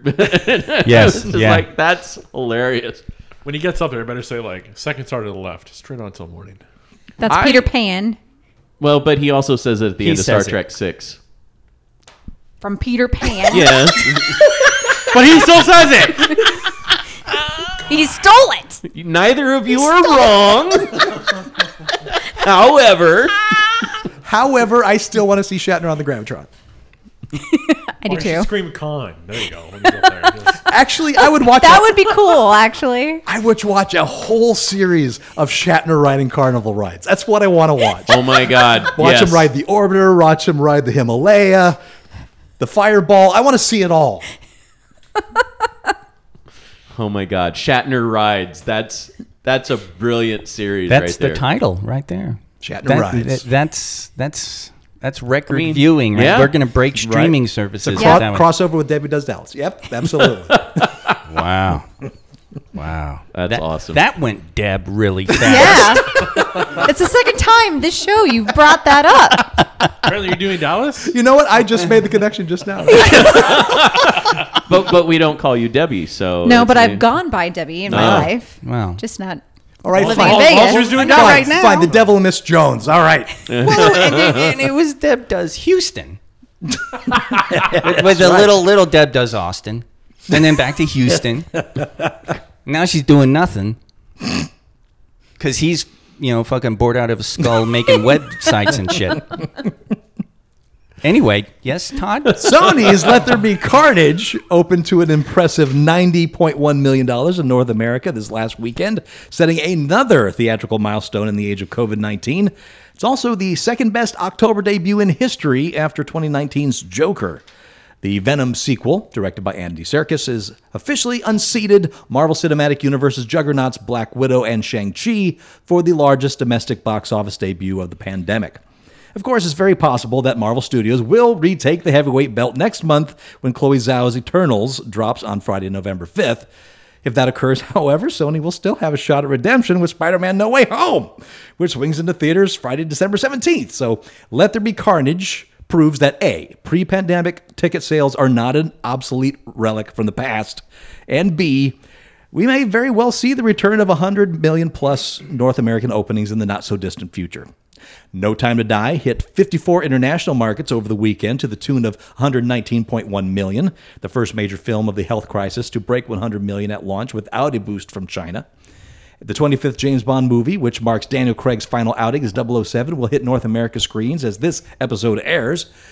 Uh, Warner Brothers' Dune surpassed 100 million internationally two weeks before it's slated to arrive in the U.S., where it will play in theaters and HBO Max starting Friday, October 22nd. And we can't get one fucking Star Wars movie a year. They got cold feet. What's what's what kills me is that Solo didn't do bad. No. No, Uh, it didn't. It, just underperformed what they wanted it to Right. Yeah. perform. It didn't break the I, billion dollars. I enjoyed that film. Yeah, I it's appreciated good. that movie. it's very good. So it's yeah. I think Disney listened to bad fanboys. Yes, they did. And Got cold feet. oh, oh, oh fuck. I was wondering why you two were looking at each other and giggling. I didn't even do it for that reason. But you know it's true. You know it's true. Once they fire Kathleen Kennedy, then we'll get it every year. Yeah. And they'll be good. Will they be good? Oh, they'll be great. They'll take the expanded universe and make it expanded again and then expand it into the movies. Yeah. What What would you want most for the expanded universe? I don't know. I haven't read any of them. Holiday special part two. Holiday Special Part Two. I would watch that. Life days every year, They did fuckers. a Lego holiday special last year for Star Wars. That one was actually pretty good. That was Yes, it cute. was. That was It cute. was cute. I Isn't the like that Halloween special out there now? Yeah, well, we tried watching like- it, well, and it's- Matt's like, I can't watch this. This is for kids. It's like it's yeah, it's like Scary Tales or something like that. Star Wars Yeah. Scary Tales. I forget the, And what you the couldn't exact watch title. it? Uh, wasn't grabbing me. Well, you couldn't even bring that up. I tried to watch Lego Scary Tales and it wasn't grabbing me. Deb just did. So there. I, I, yeah, he got me. Damn. The Boys, Amazon show about superpowered individuals who aren't superheroes Vought corporate markets them to be, officially has a spin off series in the works. We've known about the show, which focuses on the only college in America for superheroes. We now have a confirmation that Sony Pictures Television will officially make its way to Amazon Prime Video at some point in the future, and that the WGA Award nominees Michael Fazekas and Tara Butters, who did Agent Carter and Law and Order SVU, will serve as showrunners. Uh, the Boys showrunner, Eric Kripke, also shared his excitement about the new spin off show officially getting picked up. Quote, much like Mork and Mindy spun off in the Happy Days, which is an insane and true fact, our spin off will exist in the Vought cinematic universe, yet will have a tone and style all of its own, he said in the statement. So if you like the boys, you're getting more of the boys. Like the boys. Boys When's the next season coming out? It should be soon, isn't should it? Should be soon, shouldn't it? Yeah, Should they've already soon. wrapped production, so or I should say filming. Yep. Uh, so should be I don't know by the end of the year, maybe. I'm excited. I hope it's the dog. The innovators at Disney Parks are working on the latest in park technology sentient robots that interact with park goers. Here's the start of Uh-oh. it. These Here new, it is. new robots are designed to interact with guests at the park where they can talk, emote, and respond to your behavior. Disney's creating Skynet. Yeah. Disney is already implementing this technology at their Avengers campus, where the ride Web Slingers, a Spider Man adventure, features a Stuntronic robot in the Spidey suit that performs aerial tricks. It's kind of cool. I saw it. Described as 95 pounds of microprocessors, 3D printed plastic gyroscopes, accelerometers, aluminum, and other materials, the robot will soon be added to a Web Slingers ride at Disneyland Paris. Disney has said that they have no plans to phase out their human performers who cur- currently roam the park for oh, photos and autograph signings, but they're hoping to use these robots o- over and under. f- they're hoping to use these robots for over and undersized characters like the Incredible Hulk, Baby Yoda, Groot, and more. The Imagineers are also testing human operated exoskeletons for these oversized characters as well. Iron Man. That's how it starts. All right. That's how it starts. Skynet. I, I hope Yeah. Skynet happens because, uh, you know, having worked in that kind of job, I want some of these people to fucking die. Yeah, but it won't stop there. no. That's where it begins, Kay. That's where it begins. And then we're going to be in the Matrix, okay? We're all going to be in pods powering the, the world for the robots. I'm Right. fucking She's- fine with that. I know. That's she- fine. Do you, that. You, you just didn't say anything bad. there. yeah, you just stick stick my brain in there and give me the steak. Did steak. you see Joey Pants eating that My steak brain going, knows that mmm, this mm, isn't real. this is good steak. right. Exactly. I don't care. I want to be rich. Plug me into the goddamn Powerful. Matrix. The first Yeah. one, not the messed up one they did second. Yeah. What about the new one that's coming out? Uh, that's part of the rejected Matrix. I want that first one that Wow, humanity what? rejected. oh, you want that. Yeah, yeah. But I'm not going to reject it. Yeah, but whole crops were lost. Yeah. yeah. And you, might probably be part of the. I wouldn't. Yeah, but you might that's, end up being one of the crops lost. no, because I wouldn't reject that. I would revel in it. You want a No, utopia? no, no, no, you wouldn't because that's right. Yeah. It was. It was a utopia. They rejected it because it was perfect. Right. And you, it- and you would hate that. can't- You oh, lying sack of oh, shit. Mr. Chaos You over here. lying sack of shit. You would hate that. You're right, You would be the Perfect first to turns reject into like dictatorship almost, where it's like, thou shalt do your life this way and every single day, and you must wake up at this time, and you must eat at this time, and so that everybody does everything at the same time, and everything's perfect. That sounds awful. Yes. I reject that. There you go. Yeah. Fine, I'll take the second Matrix as long as I get the steak. I just All I want really fly. want is a good steak. I just want to fly. I want a world where we can have superpowers. I want a world where. Oh wow, new song, Todd. yeah. Can you do it as meat what? no. I want a new world. I can't do Bill Cosby. What was that? That wasn't even. No, that was The cause wants a new was world. the there you Cosby go. was Drugs pushing are really easy hard. and free. well, yeah, that was me about ten minutes ago. Yeah, Yeah. that's pushing hard in the toilet. My in bad the boy. bathroom. so. I was gonna say. And final, Russell T Davies, the writer and producer who revitalized Doctor Who in 2000, is heading back to the I show. heard this. I'm excited. The BBC confirmed that after more than a decade away from the series he helped to revive, Davies will return to Doctor Who in 2023, the 60th anniversary of the classic series, to once again serve as showrunner. Davies replaces the outgoing writer and, cri- and producer Chris Chip, is it Chibnall, who joined the series alongside 13th Doctor Jodie Whittaker in 2018. Both Chibnall and Whittaker announced earlier this year that they'd be departing the series after a string of specials in 2022 to finish out the 13th Doctor's journey, clearing the way for a new creative team to move in. Yeah, when he was leading before, those were some of the best storylines, and then it very quickly just kind of went. I mean, I haven't watched Doctor Who now in a couple of Doctors at least. It's been years, Really? and I used to love that show. Yeah, hmm. I mean, I've enjoyed what Jodie Whittaker has done so far, but I also feel like there's so much more they could be doing. it's the writing. So I'm saying That, that like- was part of what I heard. I- Some people were like, "It's too bad she's leaving," but then again, they Yeah. feel the fans feel even that she wasn't served. Yeah, I, I feel yeah. like the material that she was getting wasn't quite up to par. And it's not that the episodes are bad per se; it's that they're just okay. You know, some some of them have been good, but they don't feel like they were up to the level of writing that you had with some of the previous Doctors. And and you know, some of the man babies are blaming Jodie Whittaker, and I'm like, no, No. her performance is spot on for the material that she's been given. And in fact, I think she is doing a much better job with the material than Capaldi. you could you could expect given the the writing. You, you didn't like Capaldi? No, I did. I it's same, uh, same problem. Like the problem I've had with that show the last couple of seasons is the writing. It's Yeah. not the actors. The actors are doing their best, and I appreciate the performances they are giving. It's the writing.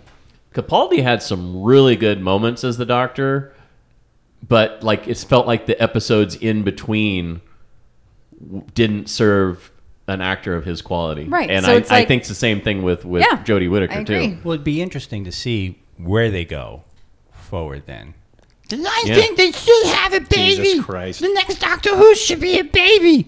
You just come out of there and just be like, yeah, fuck you, Cyberman. You, you, you can't see it, but I want to describe the visual shock monkey so you can just just take it in and, and and take the imagination, the screen of your mind. The moment that Jeff says the word "man babies," Kirsten and Matt just look at each other, bright-eyed, Yeah. open-mouthed, and just as happy as can be. It lit up like a Christmas tree. Yes, they did. We sure did. It was awesome. Right. You man, baby, Doctor Who, Doctor Man, baby. Jesus. Wait, just remember the listeners don't like us, but you being drunk with big uh, Oh, great yeah, that's right. That's like Doctor Who writing. Fireball. You give him lots of fireball. Yeah, Maybe need to he's suck great. it back yet. What the hell was Well, that? I don't know. what the hell? They don't like man babies. Don't like new members, Jeff. Haven't you learned that now? After after kicking Biggs's ass the last time he tried it. SJW stuff going on. What's going on? What's your man baby? Write to us. Comments at geekshockpodcast.com. And until next week, I am Master Torgo. 80s Jeff. Commander K. Make believe Matt. And Deb. And we'll talk to you right after this. What's going in my mouth? There's okay. so much new things in this podcast. I almost forgot it. That's okay. You can always like cut this out and put it at the beginning, right? Nope. And so, More editing. You could just edit more, right? yeah, you Pussy juice. What? What is this? this was sent to us by Pat Spurl. Uh, on the moniker of the name alone, this is an energy drink God. called, uh, what's it called there, Matt? Pussy, natural energy. Deb is thrilled. natural ingredients, but Oh, there's one for each of us. There is. Plus one for you to keep in your fridge for your friends.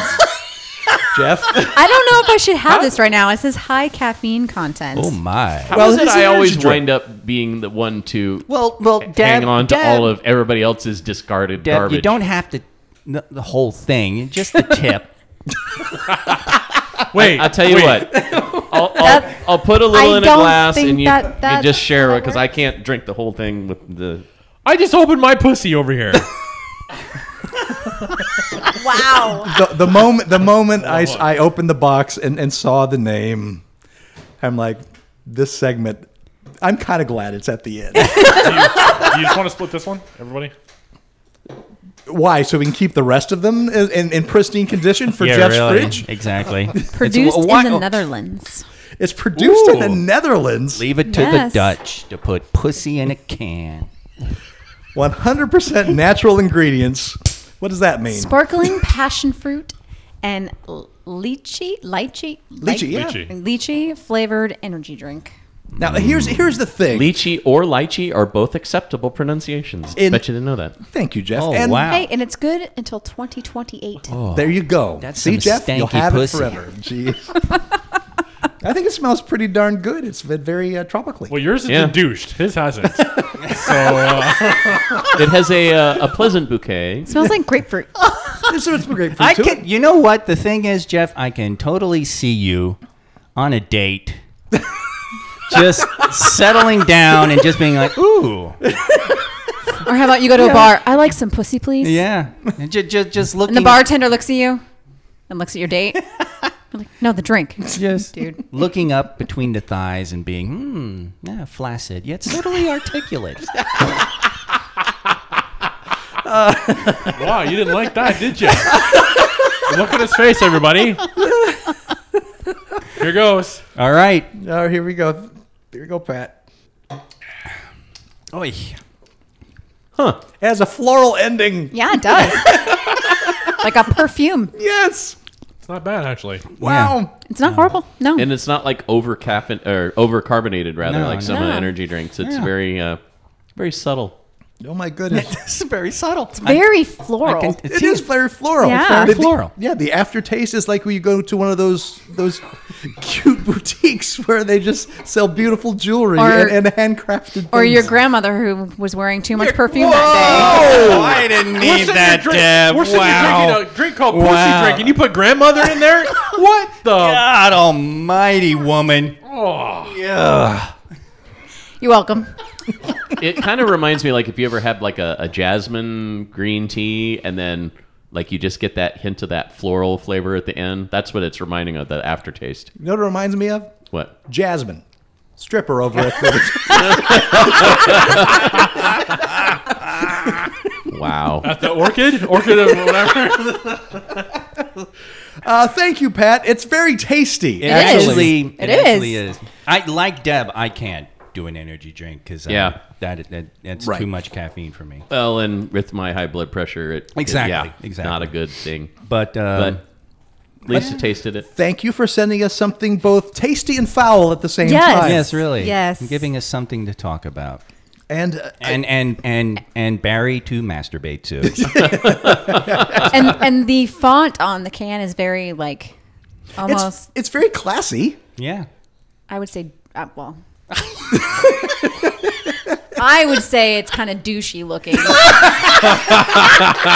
But um, there's, there's where you edit in the rim shot there, uh, Todd. that was that was a great that was a great first time introducing your girlfriend to Deb moment. She's classy, isn't she? Um, If, if Biggs were here, he'd be struggling to load his like soundboard. Like, wait, wait, wait, wait, rim and that's what I'm turning him down. All right. um, I, I will say, most of these energy drinks that have, you know, we, we've seen many of those where they just it's the same drink on the inside, but they have a different Yeah. can on the outside. Yeah. One's with Stewie, one's with The Simpsons. Yep. whatever. This is the first time I see one of these that actually has its own flavor. yeah. And it's clear too. It's not that urine yellow that you usually get with What? energy drinks. What is that? What I don't know. established urine yellow as zippity doo dah, wang dang, Mountain pick up- And it's and Mountain it's Dew. weird because Mountain it's the same color going into your body as it is Yes. coming out of your And body. it's- it's- but it, but it, it, it's like the industry standard. Yeah. that's the color it's I got to be. Don't What the- know why it was that way. Wow. And here we just have clear pussy. Thank you, Pat, for sending it to us. And we'll talk to you next week in Geek. That's right, kissing pussy and the, I, I don't even know what that stuff. It kind of disgusts me. Look at this Kathy Kennedy's pussy. I'll tell you what. Todd seems to really like that pussy over No, there. I'm going to need the energy when I edit this bullshit later on.